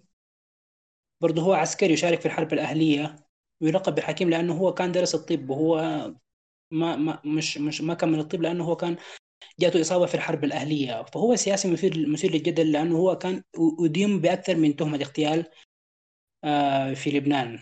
أدين بتهمة اغتيال الرئيس آه، رشيد إكرامي ووزير الدفاع داني شمعون. وهو آه، بيعتبروه هو مجرم. في في كثير من اللبنانيين بيعتبروه مجرم. وبعد ده هو قام خفف عنه يتحكم بسجن يتحكم بالإعدام وخفف عنه الحكم إلى سجن مدى الحياة. وأطلقوا سراحه وهو إلى الآن بيلعب بيلعب دور سياسي في في لبنان. في برضو الحدث الرئيسي في الفيلم اللي هي مجزرة الدامور. مجزرة الدامور اللي هي وقعت سنة 76 كانت على خلفيات الحرب الأهلية اللبنانية. كانت هي بين بين اتفاق بين منظمة التحرير الفلسطينية والحركة الوطنية اللبنانية وما عايز أخش في التفاصيل اللي هي التفاصيل السياسية دي. آه كانت هي آه يعني كانت هي رد على على المجزر المجزر كان قبلها بيومين. مجزرة الدامور قبلها بيومين مجزر اسمه الكارنتينا برضو. آه طيب. الفيلم آه هو كان يعني الفيلم هو ك... كتز... يعني كتعديل كحذف فيه في التاريخ و... وعدم صحة السرد السرد بتاع بتاع الأحداث السياسية اللي حصلت في الفيلم من من وجهة نظر المخرج. وده السبب اللي أدى إنه الناس يعني في كانت الفيلم يتعرض لإنه آه، يمنع من العرض. بعد ما يتعرض في لبنان يتمنع من العرض يتمنع من العرض في فلسطين. لأنه حتى المخرج هو هو مخرج برضه مثير للجدل. فالمخ... فالفيلم كان فيه تقريبا زي مشهدين هم مش صحيحين أو هو الف... أو أو المخرج هو يتلاعب يتلاعب فيهم اللي هو المشهد بتاع المحكمة لما جاب جاب الطباخ اللي هو الأردني المقعد اللي هو جابه من الأردن عشان يشهد ضد الفلسطيني. آه، وكانت هي يعني كانت الرواية أخذوها هي من من طرف واحد اللي هو طرف الطباخ الفلسطيني عشان يدونوا يدونوا فلسطيني وعشان يظهروا الفلسطينيين هم يعني الناس عنيفين. حتى هو الدويري ما جاب سيرة لأحداث ايلول الأسود لأنه هو كانت الفترة اللي هي حصلت فيها المشكلة مع مع الطباخ الأردني كانت على خلفيات ايلول الأسود اللي هي كانت بين الجيش الأردني والجيش الفلسطيني والسوري مع بعض. طيب آه تاني في برضو اللي هو الدعم دعم المخرج الدعم الدعم للقوات اللبنانية رغم إنه القوات اللبنانية متورطه في أكثر من أكثر من مجزره و ودعوا ونقدوا لحركة BDS الفلسطينية هي حركة مقاطعة إسرائيل وسحب الاستثمار منها وفرض العقوبة عليها. فهو كان يعني زي هو غير محايد يعني هو مايل إلى الطرف وإنسان وغير محايد ما صور المشاهد بطريقة محايدة. أخذ أقوال من طرف واحد. و... وتقريبا زي ظلم الفلسطينيين في ظلم الفلسطينيين في صورة الفلسطينيين أمام الرأي العام. وطبعا هو الفيلم يعني بيكون بيأثر على طبقة كبيرة يعني وهو ما روى ما روى القصة برضه آه، حتى برضه كانت برضه مجزرة مذبحة الدامور اللي هي اللي حصلت سنة 76 برضه هو المخرج هو ما ما ما قال إنه أو ما جاب سيرة في الفيلم إنه المجزرة دي حصلت ردا على المجزرة اللي كانت قبلها بيومين المجزرة بتاعت الكارنتينا ففي الفيلم هو بعد يعني أبعد من إنه يكون آه عن التسامح وصنع السلام. فزياد زياد الدويري في نفسه آه أنا حتكلم عنه شوية إنه هو مخرج لبناني مخرج لبناني آه فرنسي مواليد 63 وعنده أكثر من فيلم مشهور بيروت الغربية وفيلم الصدمة. وفيلم الغدير رقم 23 فيلم الصدمه هو فيلم عن رواية لكاتب جزائري. والفيلم ده هو اتعرض في في في لبنان واتمنع. بعد ما اتمنع من من العرض في لبنان آه، المغرب ودبي هم رحبوا بالفيلم. وطالبوا بأنهم هم يقاطعوا الفيلم لأنه الفيلم هو يتصور في إسرائيل. يتصور في إسرائيل في, في تل أبيب وتصور مع مع طاقم إسرائيلي. هو دعوة مع طاقم إسرائيلي فهو كان أشبه بإنه هو مطبع. يعني حتى هو كان توقف آه، في في في بعد بعد الجولة جولة المهرجانات بتاعت فيلم القضية رقم 23 يتوقف في في مطار لبنان. لأنه هو كان يتعامل مع طاقم عمل إسرائيلي وكان مقيم في إسرائيل لشهور في فترة تصوير الفيلم. فهو حتى المخرج هو بيوصف إنه هو الفيلم يتعرض في لبنان. فيلم يتعرض في لبنان ويتمنع من العرض وإنه هو هم اعتقلوه بعد خمس سنين. يعني هم اعتقلوه بعد فيلم القدير رقم 23 على خلفية على خلفية تصويره فيلم الصدمة. وهو كيف بيقول إنه آه، كان الأجر. كان الأجر استقبالي بالسجاد الأحمر وليس بالأصفاد. وهو بيوصف نفسه إنه هو بيدافع عن القضية الفلسطينية. وبيسمي الحاجة دي إنها هي حرية تعبير إنه هو دائما بيحاول يفكر خارج الصندوق آه بالفيلم رقم 23 وفيلم الصدمة يعني. دائما هو بيعمل حاجات يعني حاجات مختلفة جدا يعني. حتى الحياة دي هي بتورطه وبتدخله في مشاكل وهو عارف الحاجة دي بس دائما هو بيبحث عن الواقعية أكتر مما إنه هو يوصف يصل بمسار المطبع فالفيلم يتقاطع في في في رام الله من من حركة بي دي اس لأنه هو يعني باعتباره هو مطبع بعد الفيلم اللي هو فيلم الصدمة. طيب الفيلم آه بالنسبة لمنظوري أنا الشخصي إنه هو يعني الفيلم ك كفيلم عربي آه يعني الفيلم ممتاز جدا. يعني حتى القصة القصة هي قصة مترابطة جدا. الخط بتاع القصة مترابط. السينماتوجرافي الأصوات إيقاع إيقاع الممثلين. ف فالجودة يعني هو فيلم هو فيلم بمقاييس عالمية. يعني هو فيلم أبعد من إنه هو مثلا يكون فيلم عربي فيلم متواضع. لا الفيلم الفيلم بعيد جدا يعني. حتى شخصية الداني شخصية عادل الكرم اللي هو يعني آه، أبدع في الدور بتاعه. إنه هو إنسان آه، عنصري إنسان ب... آه، عنده خطابات خطابات عنصرية خطابات نبرة بتاعت كره. فهو أجاد الدور ده. في نفس الوقت هو أجاد في إنه هو يقمع يقمع الشخصية دي بعد التغييرات اللي حصلت في أحداث الفيلم. آه برضو في اللي هو كانت آه يعني هو كان زوجته هو كانت واقفة ضده تقريبا في معظم لحظات الفيلم. آه إنه هو ما المفروض يتعامل مع مع مع القضية بالطريقة دي المفروض هو يمسك أعصابه. والموضوع هو حيفلت منه بالطريقة دي لحد ما يتدخل آه المحامي اللي هو آه وجدي وهبة. الفيلم كانت فيه أكثر من منعرج أكثر من معالج هو حول مسار مسار مسار الفيلم مسار القضية لأنها هي قضية صغيرة بقت قضية كبيرة. يعني مثلا العبارة اللي هو قال اللي هو اضطر يقول له يقول للفلسطيني اللي هو بتاعت يا ريت شارون محاكم ده كان منعرج كانت هي هي بداية القصة. برضو كان اللي هو الاشتباك الاشتباك مع الفلسطينيين كان في المحكمة برضو. والطاولة كانت انقلبت على على توني وعلى المحامي بتاعه اللي هو ودي وهبة. فتصوروا قدام الرأي العام على أساس إنهم هم فتصوروا قدام الرأي العام على أساس إنهم هم مطبعين وهم بيدعموا إسرائيل خصوصا وإنه المحامي فضل إنه هو يتعامل مع مع إسرائيل ومع الشيطان على إنه هو يتعامل مع مع فلسطيني. برضو المشهد بتاع ولادة ولادة ولادة طفلة آه، طوني اللي هو كان من بعدها هو كان عايز يعني يخلص الموضوع. ففي اللحظة اللي هو يتدخل فيها المحامي ميد وهبة من طرف وبنته من الطرف الثاني فالموضوع بقى عبارة عن يتحول من كونها اشتباك عادي إلى إنها قضية بتاعت كراهية ومزايدة مزايدة بالقضية بتاعت فلسطين. آه برضو في منعرج اللي هو منعرج بتاع المشهد المشهد اللي كان في القصر بعد ما هم لاقوا الرئيس. آه آه تقريبا هي هي ده تقريبا أهم أهم مشهد كان في فيلم بالنسبة لي لأنه هم آه خل المخرج خلى النهاية شبه مفتوحة يعني. النهاية هي مش النهاية بتاعت كانت نهاية افتراضيه بين الطرفين. أكثر ما تكون المحكمة هي اللي تفرض ده. آه طيب أنا احكي هنا. تفضل يا شو. كده خلصت. طيب آه... أوكي. أم... طيب آه...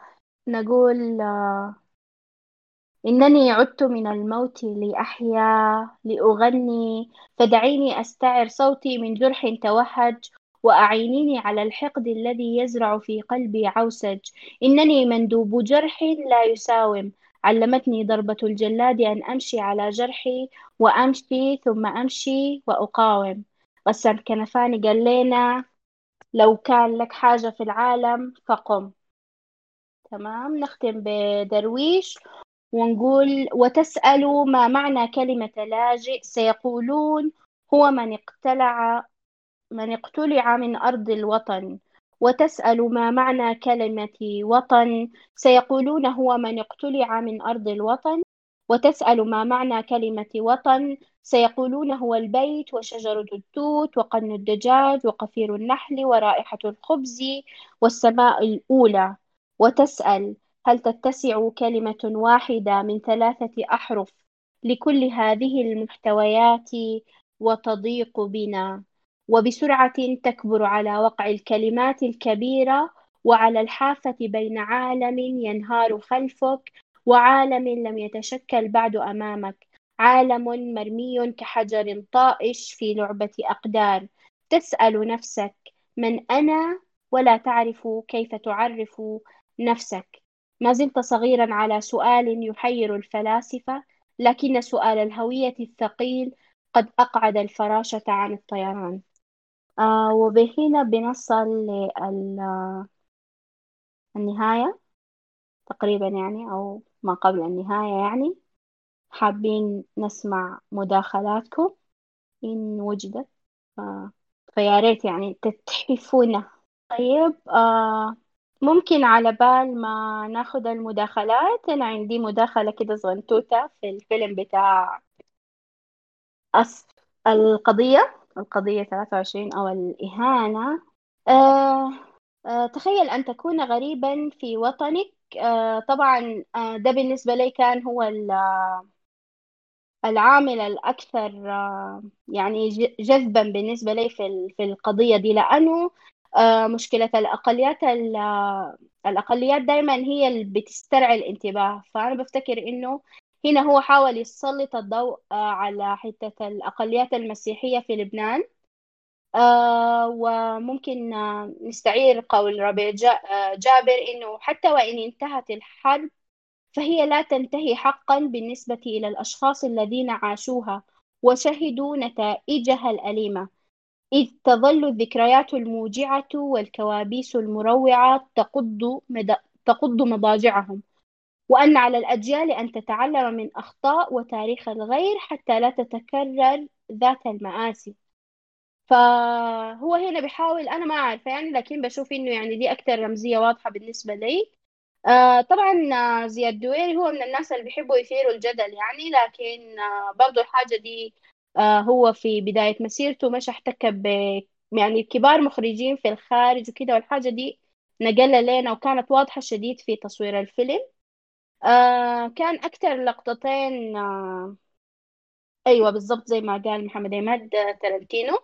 آه أكتر حتتين يعني كانت الحتة بتاعت المرافعة النهائية لما قام قال لنا إنه ما حدا بحق له يحتكر المعاناة.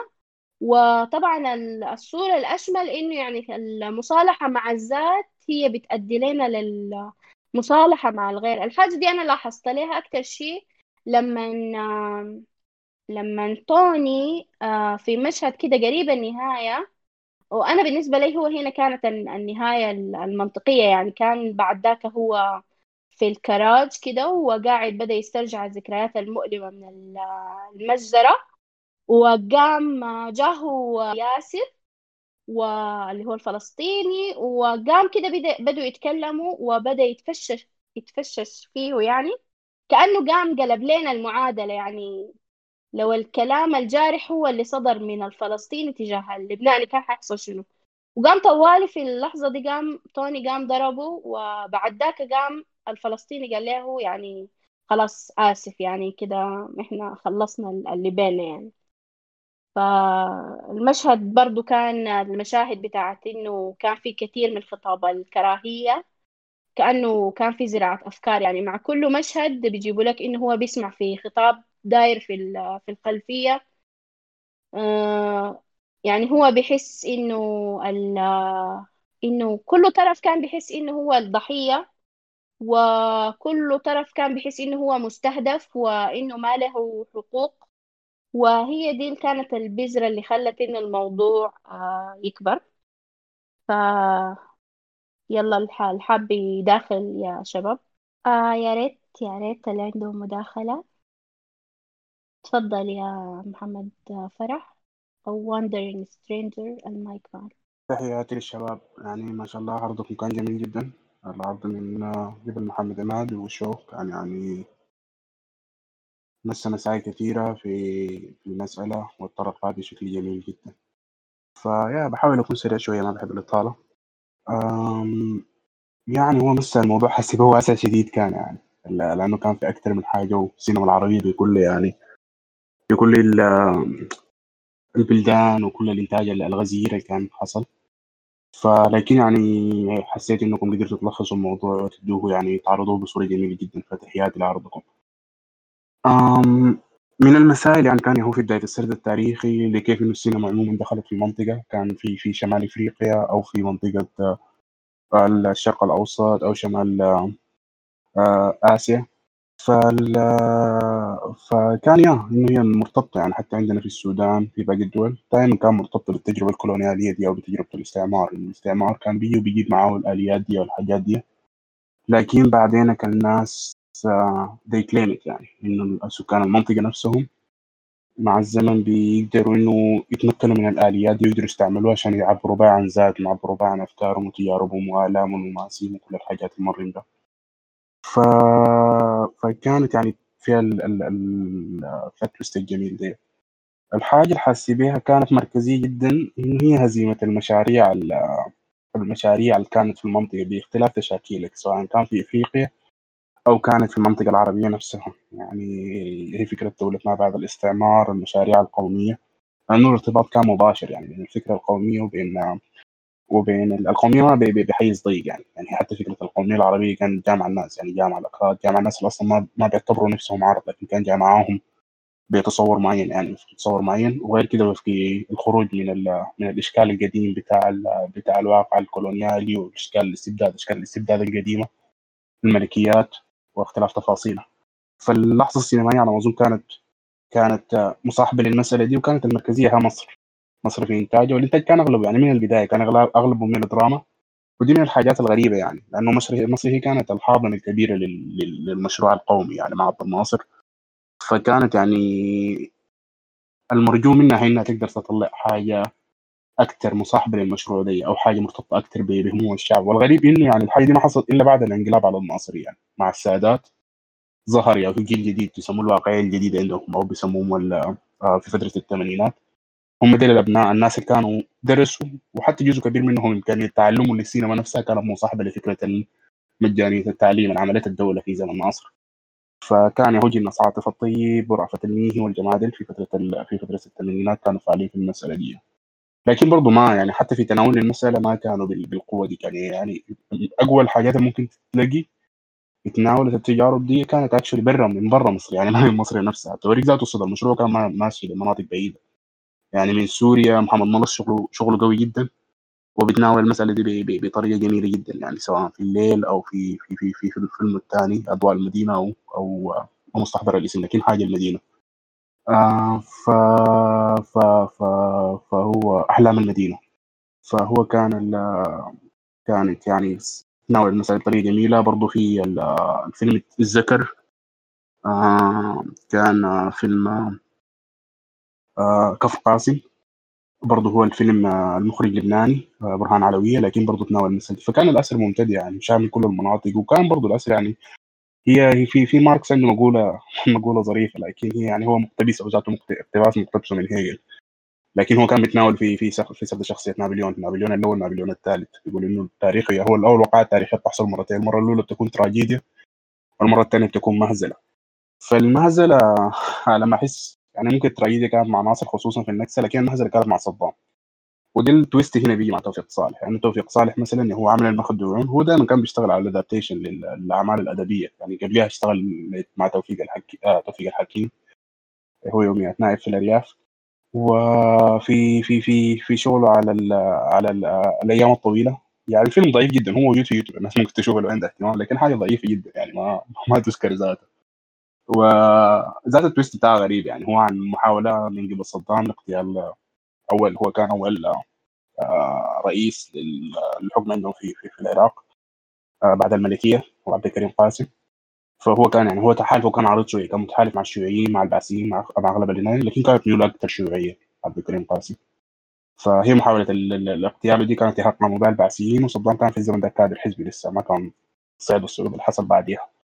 آه فهي بتوضح التراجيديا ودي جزء من الفشل بتاع من الفشل بتاع ال- ال- ال- المسألة بتاعت السينما ال- في في حاسباها يعني إنه الارتباط حتى هو جزء من فشل المشروع نفسه. لأنه في مشروع ثاني يعني إحنا كل الحياة اللي حنشوفها بعد كده. دي جات مع مشروع ثاني هو مشروع أقرب كان لل- للرجعيه منفتحه للمعسكر الغربي. هم زمان بيسموه رجعيه هم بيسموا نفسهم معتدلين يعني الناس ما حتختلف في المسميات كثير لكن هي المشروع يعني هو الدول المفتيه عموما. الدول المفتيه من من هزيمه 67 بدات تطلع.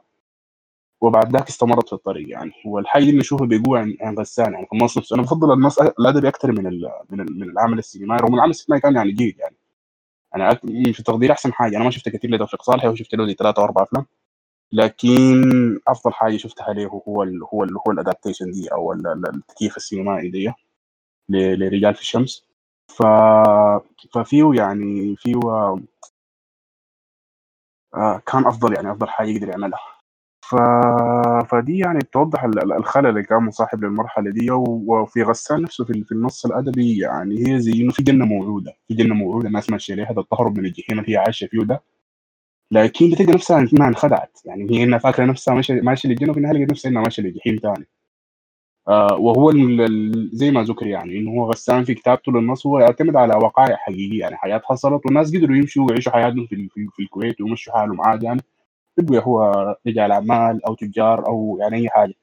لكن يقدر يقول غسان إنه ده ما مكانكم إنه إنه اللي بيحصل ده يعني قتل للذات وقتل والحاجة بتشوفها بعدين يعني في ال 91 بعد بعد بعد صدام يعني بعد ما غزا الكويت وعرفات يعني دعموا في المسألة. بعد ذلك الفلسطينيين كلهم اضطروا يعني رغم إنهم كانوا عايشين في الكويت 30 سنة 40 سنة لكن طردوا بكل بساطة لأنهم أصلا ما معتبرين يعني إنهم جزء من من الوطن دي أو ما ما اعتبروهم كمواطنين. فتم طردهم على على فعل ياسر عرفات رغم ان ياسر عرفات ده بيمثل نفسه لكن يعني ما بيمثل الناس اللي قاعدين وعايشين في البلد كمواطنين في البلد. فده جزء من الإشكالية برضه بتاعت إنه الفلسطيني دايما بيلقى نفسه في كل مكان إنه يعني ما من المكان أو إنه كان عندهم مقولة بقولها زمان إنه الله يسعد الفلسطيني ويبعده يعني هم ما دايرين يجي معاهم. يعني محل ما يمشي بيحاولوا يطلعوه بعد ذاك ربنا يسهل له يعني إحنا ما عندنا مشكلة انه يكون قاعد معاه سواء كان حصل في الأردن أو حصل في في في في في, في لبنان برضه لأنه في النهاية برضه طردوا من لبنان يعني لبنان دي كانت الصدمة الكبيرة أو الخروج الكبير. لكن هي مثلا شايفين أكثر يا هاي إنها فترة اللي هو الارتباط الكبير بين ال بين ال بين في المرحلة ديك والهزيمة. يعني في المشروع العربي كانت الهزيمة في 67 بعدها ما قامت قائمه رغم انه كان في أعمال كثير يعني في أعمال سينمائيه كثيره وقوية. آه وغير كده يعني في مدارس يعني زي ما محمد ذكر قبلك في مدارس ثانية قدرت تمشي نفسها وتخرج توفيقيه جميله سواء في الجزائر أو في سوريا. الجزائر أكثر طبعا. الجزائر بال بال بال بال بال بالأعمال السينمائية. والمسألة برضو يعني أنا بشوف يعني إنه في فيلم اسمه معركه الجزائر هو فيلم إنتاج جزائري لكن المخرج بتاعه إيطالي. لكن برضه برضه فكره الترابط الاممي بين بين الحركات التحرريه ومختلفه ففي مشهد معين ال- ال- الجنرال ال- ال- العسكري نفسه بيقول للناس إنه ما الناس بدأت توجه له التهم يا أخي أنتوا بتعملوا بتعملوا مجازر وبتعملوا للحكومة الفرنسية نفسها. وبتعملوا يا هو التعذيب وكده. إنه الحي دي مشكلة. فهو بيقول لهم إنه الإشكال الرئيسي أنا بجاوب جاوب على أسئلتهم كلها في النهايه قال لهم إحنا الحاجة الرئيسية إنه وجودنا ده في في, في, الجزائر هو الأساسي. دي المسألة المفروض الناس. إحنا المفروض نبقى ولا نمشي؟ لو بقينا إحنا الأليات دي كلها حنستعملها لأنه ده الواقع يعني. الواقع الاستعماري دي بيخلق الحاجات دي بيخلق كل الأشكال بتاعت العنف البديهي. والحاجة دي بنشوفها في. في مسألة ال... في المسألة بتاعت. في فيلم. في فيلم الصدمة. بنحاول يتناول ودويري عنده إشكاليات كثيره يعني. زي دويري يعني إشكالياته ما الصدمه sorry في فيلم الثاني اللي هو ال- ال- ال- القضية 23 دي أو ال- ال- ال- الإهانة. ف ف ف ف فهو الاشكاليات كثير يعني هو في النهاية برضه ابن جيل ثاني يعني في في لبنانيين قبل سابقين له كانوا كانوا مشتبكين أكثر مع القضية. يعني كان جوسلين صعب آه مارون بغدادي. كل الناس ديل وأعمالهم بت بت بت بتوري بتوري يعني. دي كلهم أغلبهم مسيحيين يعني حتى ما ما كانت يعني فكره الفكرة الطائفيه دي حاجة جديده لأنه دي جزء من الـ من الـ من الـ من, من ال mode بتاع النيوليبراليه الحاليه حاليا صراع ده أنا بلقى صراع هوياتي بسبب الاشكال الرئيسي الاشكال الكولونيالي بسبب الاشكال الاقتصادي بتبقى مثلا مساله هويات واختلاف هوياتي والهويات هي اصل الصراع وهي اصل الحرب الاهليه دي ما كانت اصل المساله أساسا يعني يعني كبار القيادات الشيوعيه في لبنان نفسها كانت كانت اغلبها مسيحيه يعني فهي المساله ما ما ما بال- بالشكل ده لكن بتوضح الاختلافات دي ونتمنى يعني في يوم من الأيام نتناول سينما مارون بغدادي لأنه هو ممثل على المساله دي بيركز على مساله الحرب الأهلية يعني.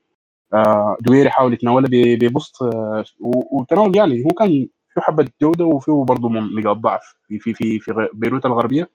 لكن قبليهم يعني ما ما خش على المسألة كثير يعني. هو بس حاول هو فيلم ذاتي زي اوتوبايوغرافيكال كده حاول آه، يقول فيه يعني السردية الذاتية بتاعته.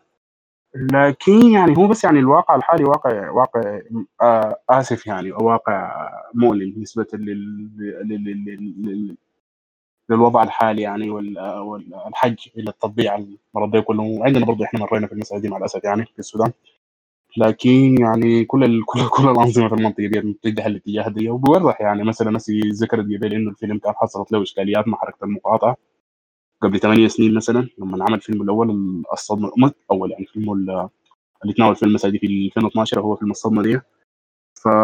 فكان حصل زي حرب مقاطعة كده وتعرض في دولتين وزاد الدولتين بيوروا يعني إنه هو المنطقة كانت ماشية على يعني تعرض في الإمارات بتعرض في في المغرب. وبتوريك الازائق اللي كان ماشيه في هذا الاتجاه وهي الأزمة في الوقت الحالي ما أظن أزمة إنه حتى الناس يعني أنا شايف إنه أفضل لو الناس سابت الفلسطينيين في حالهم أفضل لكن المشكلة إنه ما قدروا يسيبون في حالهم يعني إنه بيرجعوا يقلبوا في التاريخ بيبنوا سرديات جديدة وبيهاجموهم يعني بيهاجموهم على كل بعد كل المعاناة المروا بها لا لسه بهاجموا فيه وده يطلعوا إنه هم أساس الإشكال. يعني بصورة مرات بتكون واقعه يعني حبه وقاحه في الفيلم ما أظن كانت المسألة بالشكل ده لكن يعني في في في في في تطورات. أنا بس شايف في في, في تعاون جديد يعني أول تعاون جديد فيلم إسرائيلي مغربي أمريكي شغالين عليه فهنشوف المسألة حتمشي على وين اللي قدام. وما عايز اطلع عليكم الشباب لكن يعني حي حي حي مجهودكم وحي المبادرة الجميلة والتقديم الجميل اللي كان من طرفكم. شكرا شكرا لك يا محمد فرح. والله يعني المداخلة ما شاء الله آه غنية غنية بالكثير يعني. آه وتمنينا يعني زي ما قالت أنفال الطيل علينا عادي يعني. آه طيب ناخذ مداخلة ثانية. آه السلام عليكم. مرحبا شباب. آه معليش أنا حكون على السريع لأنه أنا سايق حتى أفكاري ملخبطة ما بس في في حتة بس أنا يعني نفسها بشعة لأنه هي اللي بتربط الفيلمين أصلا. وموضوع الونس نفسه عن عن الهوية والأرض يعني هو هو ال هو ال ضربة الفاس الأساسية المفروض نتكلم عنها يعني. شكرا شازلي ولشو محمد فرح غطوا بما فيه الكفاية. يعني حتى على مستوى أبعد من من الموضوع إنه متناول موضوع السينما العربية أصلا. وإلحاحها وثقافتها و والحاجات واختلاف عموما إحنا بنتكلم عن الاختلاف الايديولوجي وده كان ده كان حاجة زاوية مهمة على أساس الناس يقدروا يتكلموا أصلا عن ليه انه ما في أفلام سياسية عربية ناضجة. بالدرجه الأولى ما بتكلم عن آخر 10 15 سنة بتكلم عن من بداية السينما أو على الأقل في في مرحلة المشروع الوحدوي العربي ليه ما كان في؟ ده يرجعنا اولا وأخيرا للحاجة الريادية اللي عملها اللي عملها توفيق صالح. لو إحنا أخذناه على برضه على نسق المثلثات ثلاثية غسان كنفاني هي بتوازي تماما ثلاثية توفيق صالح. في مسألة إيجاد أدب آه، لمفهوم الأرض والهوية وتقاطعاتها مع السياسة العربية في الوقت ذاك يعني. آه، اللي عمله توفيق صالح كان زي ما عم كان خارج ورينيجيد آه، وسائل زي ما عملوا آه، آه، كنفاني في الأفلام اللي هو كان قدمها بالمناسبة هو كان كان أفلامه بتكون غير غير معروفة تجاريا لأنها أفلام جاية زي ما نقول بنسميها اللي هو الدبل ستريم أو أو الافلام المضادة للتيار السائد كان. معروف إن السينما المصرية لما قامت وتعملقت في الوقت ده كانت هنا بتقوم على على إن هي سينما تجارية بحتة خالص. وازا حاجتين في الموضوع ده. النمط السادي اللي تكلم عنه محمد شازلي إضافة إلى إنه كان كان كانت السينما لما بيكون عندها خطاب سياسي كان هي أداة آه، آه، شمولية للنظام الحاكم في الوقت ده. فكان ده كان أهم حاجة بتحصل في التقاطع مع القضية الفلسطينية في الوقت ذاك أيام زمن أيام العهد الناصري واللي واللي كان حواليهم. كانت الأفلام بتكون اللي بتتناول قضايا القضية الفلسطينية كانت أفلام نسميها ممكن أفلام مشمعة أو محنطه بتأسطر القضية الفلسطينية بملاية عاطفية وخطابية باهتة ما لا بتودي ولا بتجيب يعني. يعني في عز السينما المصرية في الوقت ذاك زي أفلام فاتح امام الوقت ده كان عندك كم فيلم وشاديه وغيره لما كان بيتكلم في أفلام القضية الفلسطينيه كان زي زي أرض السلام وغيره وغيره. أفلام يعني هي عاطفية إنه إحنا ما يعني هو إنه إحنا بس بنشيل القضية الفلسطينيه فوق رأسنا لفوق لكن ما بنتعامل معاه كواقع ما بنتعامل معاه كبشر ما بنتكلم بنتعامل معاه كأيديولوجي ما بنتكلم ما, بنتعامل معاه كراهن بيفرض بيفرض بيفرض آه، يعني وضعه معينه آه، توفيق صالح في الوقت ده كان هو يعتبر السائر تقريبا الوحيد في في جيله في الفترة ديك يعني لحد ما قبل ما قبل ما يشتهر يوسف شاهين وقبل ما يطلع الجيل بتاع عاطف الطيب وبدر خان وغيرهم كويس كان هو الوحيد الوقت ذاك يعتبر توفيق صالح خصوصا لما لما طلع من من يوميات نائب الأرياف اللي كان بيشخص فيها أو بيحاول يشرح فيه المجتمع المصري ثقافيا. آه وبعد ده المتمردون لما جاء عمل لما جاء عمل آه لما جاء عمل آه رجال في الشمس أو عفوا المخدوعون كان ما كان في زول قادر أصلا إنه يقدر إنه هو يحيط بالمشروع غيره هو. وكان يعني قام بالموضوع ده بنفسه. في في كل شيء تقريبا على أساس إنه كان متحمس إنه هو يقدم رؤيته في تناول القضية الفلسطينية بالشكل ده. السينما لما تتكلم ما في لما نقول سينما سياسية يا جماعة ما في سينما بتجيب تاريخ زي ما هو وتحكيه ده ما ده, ده ما دور السينما إنه هو دور السينما إنه هو يختزل الموضوع ده ويتقدم في إطار وعي بيمس الشخصيات بيمس الدراما عشان أنا أتأثر بعد كده بالعبرة التاريخية. ما الشيء ده بيرجع لكتب التاريخ. ما بيرجع للسينما أصلا في إنه أنا أقدم سينما سياسية بمعنى ان أنا أقدم التاريخ زي ما هو كسر تاريخ.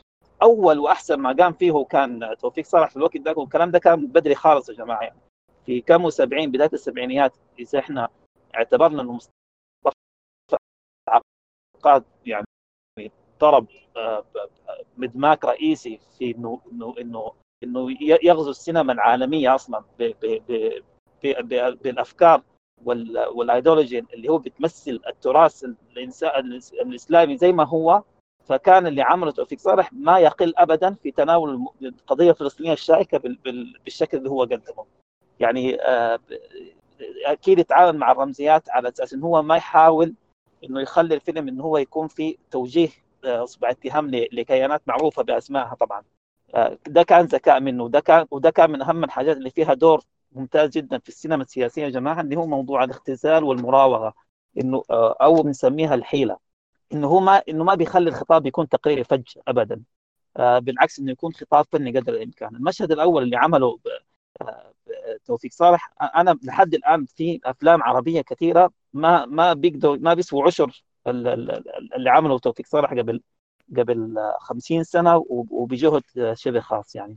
مسألة إنه حيد الموضوع ما إنه يكون قضيه فلسطينيه مش قدام أنظمة عربية أو قدام دول حدودية عربية لها يد أو ما لها يد في طرف النزاع بس المشهد إنه واحد ماشي وقدامه نخل كثير في النهاية هناك في في في ميناء أو أو بحر يعني. انه هو خلى الرمز اللي هو النخلة العربية دي وهو هي رمز إدانة لكل العرب عموما إن هم متورطين في القضية. من دون ما هو يذكر أسماء ومسميات. بعده مشى مع مع مع مع كنفاني في في في في, في الرواية لكن قدم صورة مشهدية مختلفة للناس اللي قروا الرواية بتاعت كنفاني بيعرفوا الاختلافات اللي كانت موجودة. طبعا دي رواية وده ده فيلم سينمائي إنه لازم يختزل فيه حاجات كثيرة.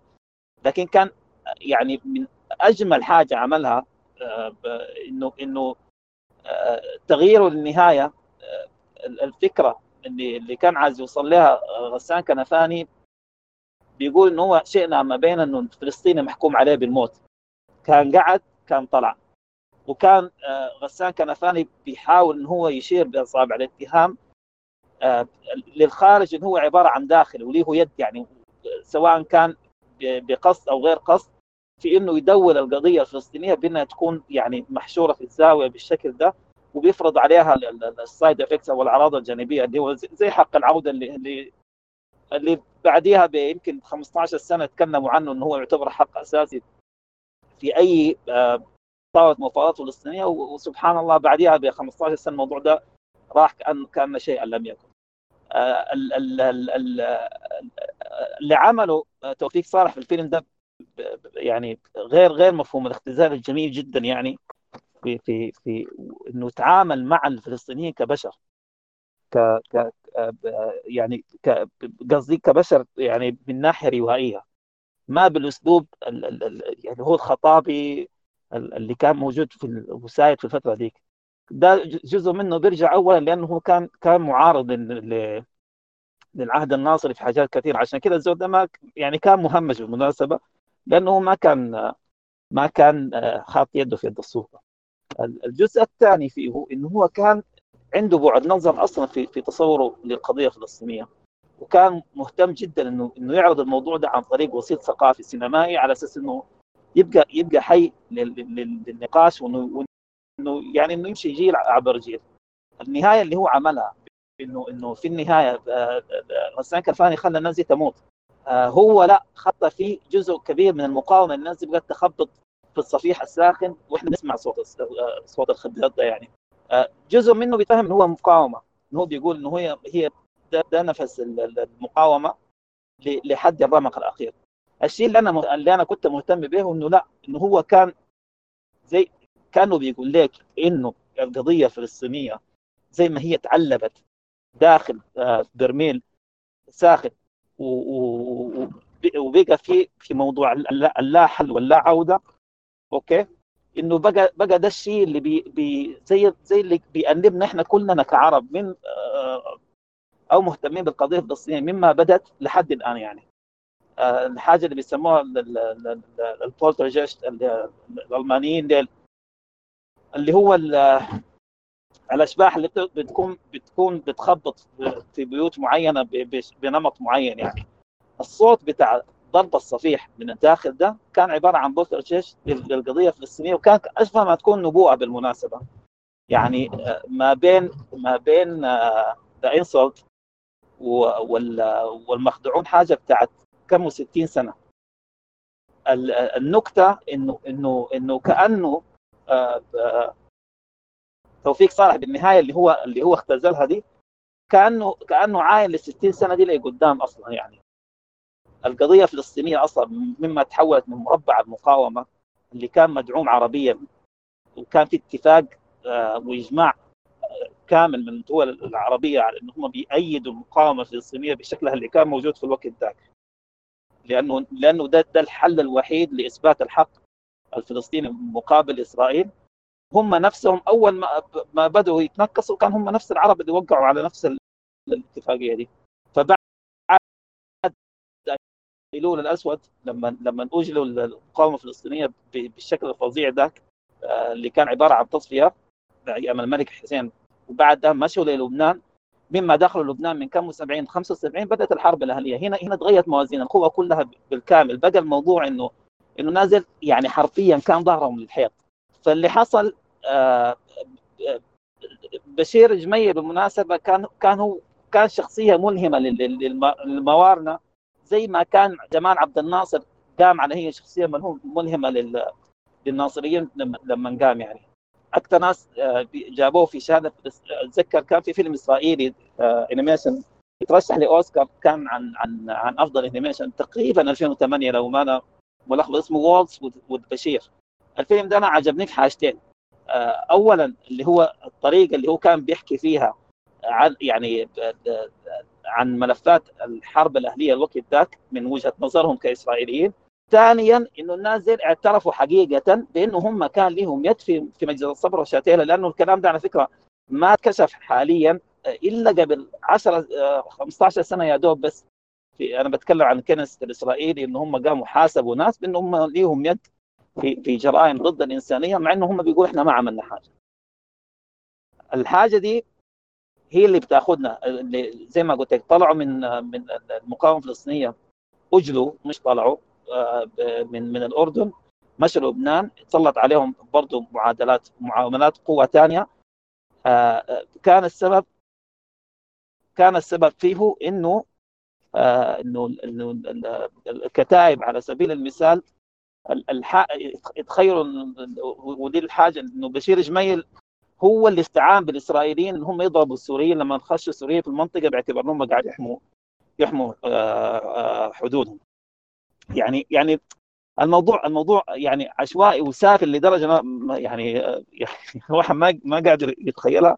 الناس يعني اطلعوا على الموضوع على أساس إنه إنه الواحد آه، يختصر وكلام كثير ما ما يتمسح من من من التسجيل الشيء المهم في الحتة دي إنه إنه ما بعد لما قام بشير جميل طبعا بحكم إنه هو كان ديماغوجي بدرجة أولى زي ما قلت كان ملهم ملهم للكتائب الموارنه بدرجة أولى آه، كون عندهم الخطاب الشعبوي ده وكان هو أسوأ خطاب شعبوي عربي موجه ضد الفلسطينيين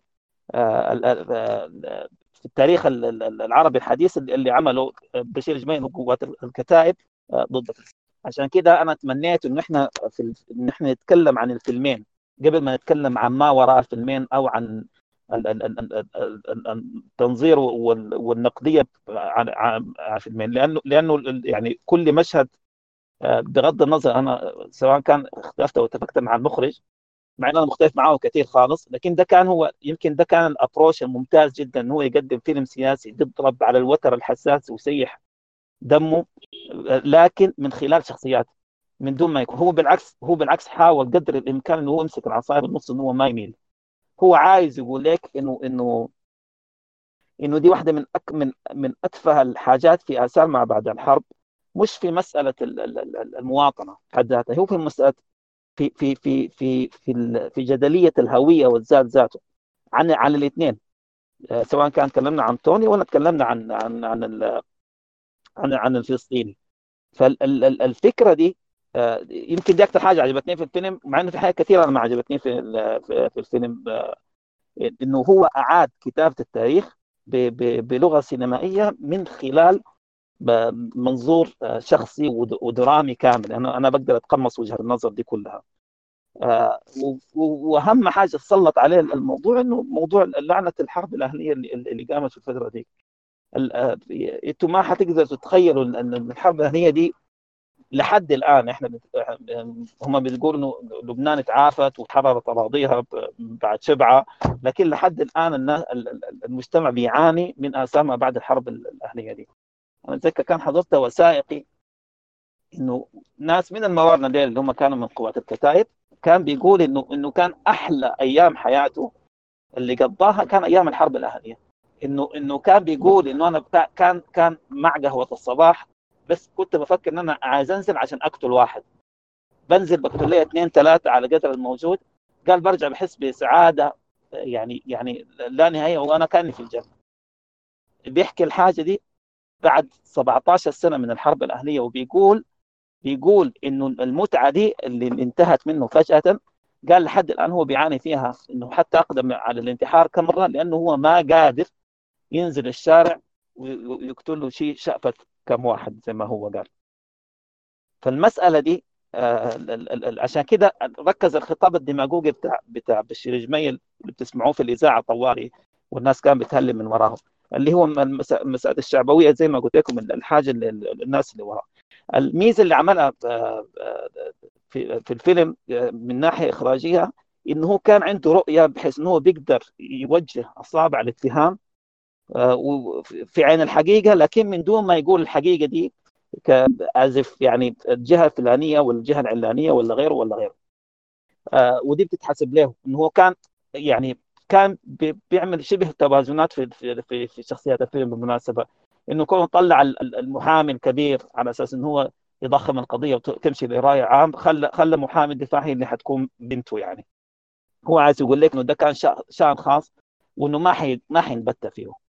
النهاية اللي عملها هي نهاية يعني مع احترامي هي نهاية تافهة. لكن ما كان عنده يد غيرها. هو عايز يقول لك إنه الحل سياسي. انه هو صعد الموضوع لحد ما وصل لرئيس الدولة ذاته وقعد معاهم يعني وتكلم يعني. هو أصلا لو كان رئيس الدولة بيقعد مع الناس وبيتكلم يعني كان الموضوع ده انتهى بعد خمس ست سنين من الحرب الأهلية. لأن الموضوع أصلا عبارة عن أزمة سياسية قبل كل حاجة. أزمة المواطنة وأزمة الإنسان هي عبارة عن أزمة سياسية قبل كل حاجة. وإنه الناس ديل إنه الناس ديل دي جزء من توازنات القوى إنه إنه الخلاف الحاد والشرخ ده يفضل يفضل ضاربهم في في أكبادهم جيل ورا جيل ورا جيل على أساس من دون حاجة دي هم ما حيكونوا قاعدين. كان سمير جعجع ولا غيره ولا غيره. ال ال اللي عمله uh, زي ما قلت لك بغض النظر أنا أنا معه ولا ضد يعني. مسألة انه أنا في 2017 انه أنا أجي أشوف فيلم بتاع قضية بتاعت رأي عام قوية خالص زي دي وإن هي حتتحلى في, في ما بين المحكمة والرأي العام يا ما عارف والله يا جماعة. يعني هوليوود قدرها بطلوا الحاجة دي من, من كم 80 يعني.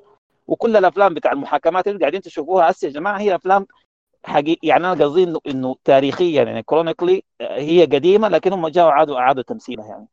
ففكرة إنه لا إحنا نمشي وتجي العدالة والناس يطلعوا بإعلامهم والكاميرا تطلع من فوق هنا ده حنك بيش يعني. عبارة عن مخدر زي المخدر اللي كان بيستخدمه الأنظمة الشمولية آه، في آه، في السينما.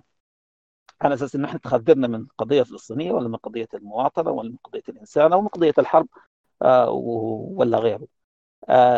كم لو أنتم ملاحظين اللقطة الأخيرة اللي هو عملها يعني عمل فيها قطع فيها إنه الكاميرا طلعت فوق وبقت لك لبنان وفي skyscrapers وهم قاعدين يبنوا يعني إنه ده إنه ده لبنان الجديد يعني آه مه لكن الحاجة الكويسة اللي هو عملها لما خلى اللي هو الشخصيه ال protagonist ذاته إنه هو بيكون محتفظ بالجوكر يعني اللي هو بيقلب كل حاجة في القصة إنك أنت اللي هو إحنا نسميه الشيفتنج يعني. أنت ما بتعرف تتعاطف مع مين فيهم.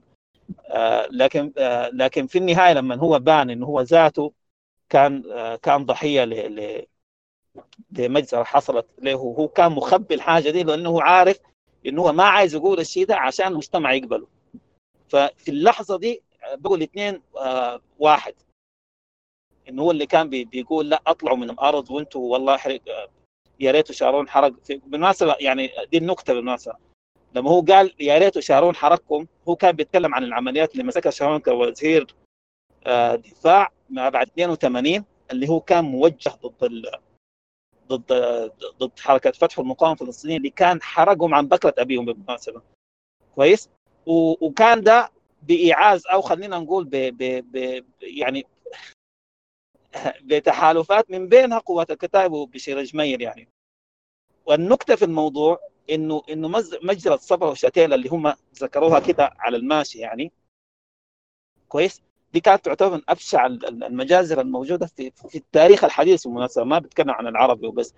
لدرجة إنه لحد الآن ما معروف التقديرات الحقيقية. الناس اللي ماتوا يعني هم بيتكلموا عن أطفال ونساء. انذبحوا بالسكين الأبيض يعني.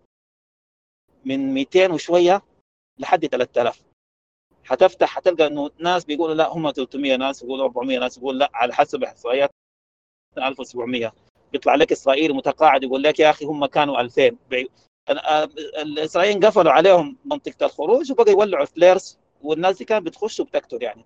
فده اللي عمل هو عشان كده يعني الكلمة دي الفيلم كله مبني على الإنصاف ده على الإهانة.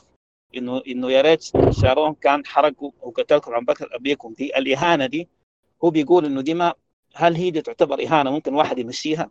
ولا هي بتعتبر يعني إهانة على كينونة المفروض يكون في retaliation أو في آه، رد اعتبار من وراءه؟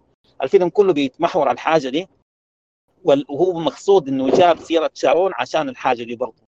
عشان موضوع صبا وشاتيلا وعشان موضوع 82 وعشان موضوع بعد كده الاغتيالات اللي حصلت من قبل آه، آه، من من بيير لحد ما وصلوا لبشير الجميل ولحد ما تغيرت معادلات القوى ودخل سمير جعجع وجا حركه امل يعني يعني قرف الله لا يوريكم يعني يا جماعة والله قرف.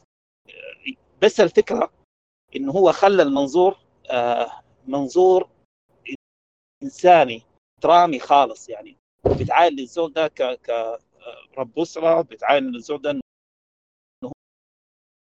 هو قدر إنه هو يضحي بالآيديولوجي اللي كان كاتلافه عشان خاطر أولاده. بتلقى الزول ده أنا أنا والله أكثر واحد عجبني هو آه، شخصية الفلسطيني. أنا أنا مما شفته لقيت إنه ده دور يستاهل يترشح يعني الأوسكار. والحمد لله إنه هو أخذ هنا يعني أخذ جائزة احسن ممثل فيه لأنه هو الزول ده, ده اصعب دور بالمناسبة. إنه إنه آه، يعني بيقدر يمسك الأوراق بتاعت اللعب صح؟ يعني لحد ما لحد ما في النهاية هو اللي هو اللي يعني أنا قصدي هو كان الاركتكشر بتاع الشغل ده كله. الباقيين كان على فكرة ادوارهم يعني أسهل من السهله يعني. آه وبس يديكم العافية. آه شكرا لك يا هاني. آه طيب شكرا لكم يا شباب. أيها رب ما دامت الأشياء تسكننا وما دمنا حين نرحل هربا منها نجد أنفسنا وحيدين أمامها وجها لوجه. شكرا لكم وإلى لقاء آخر في جلسة أخرى.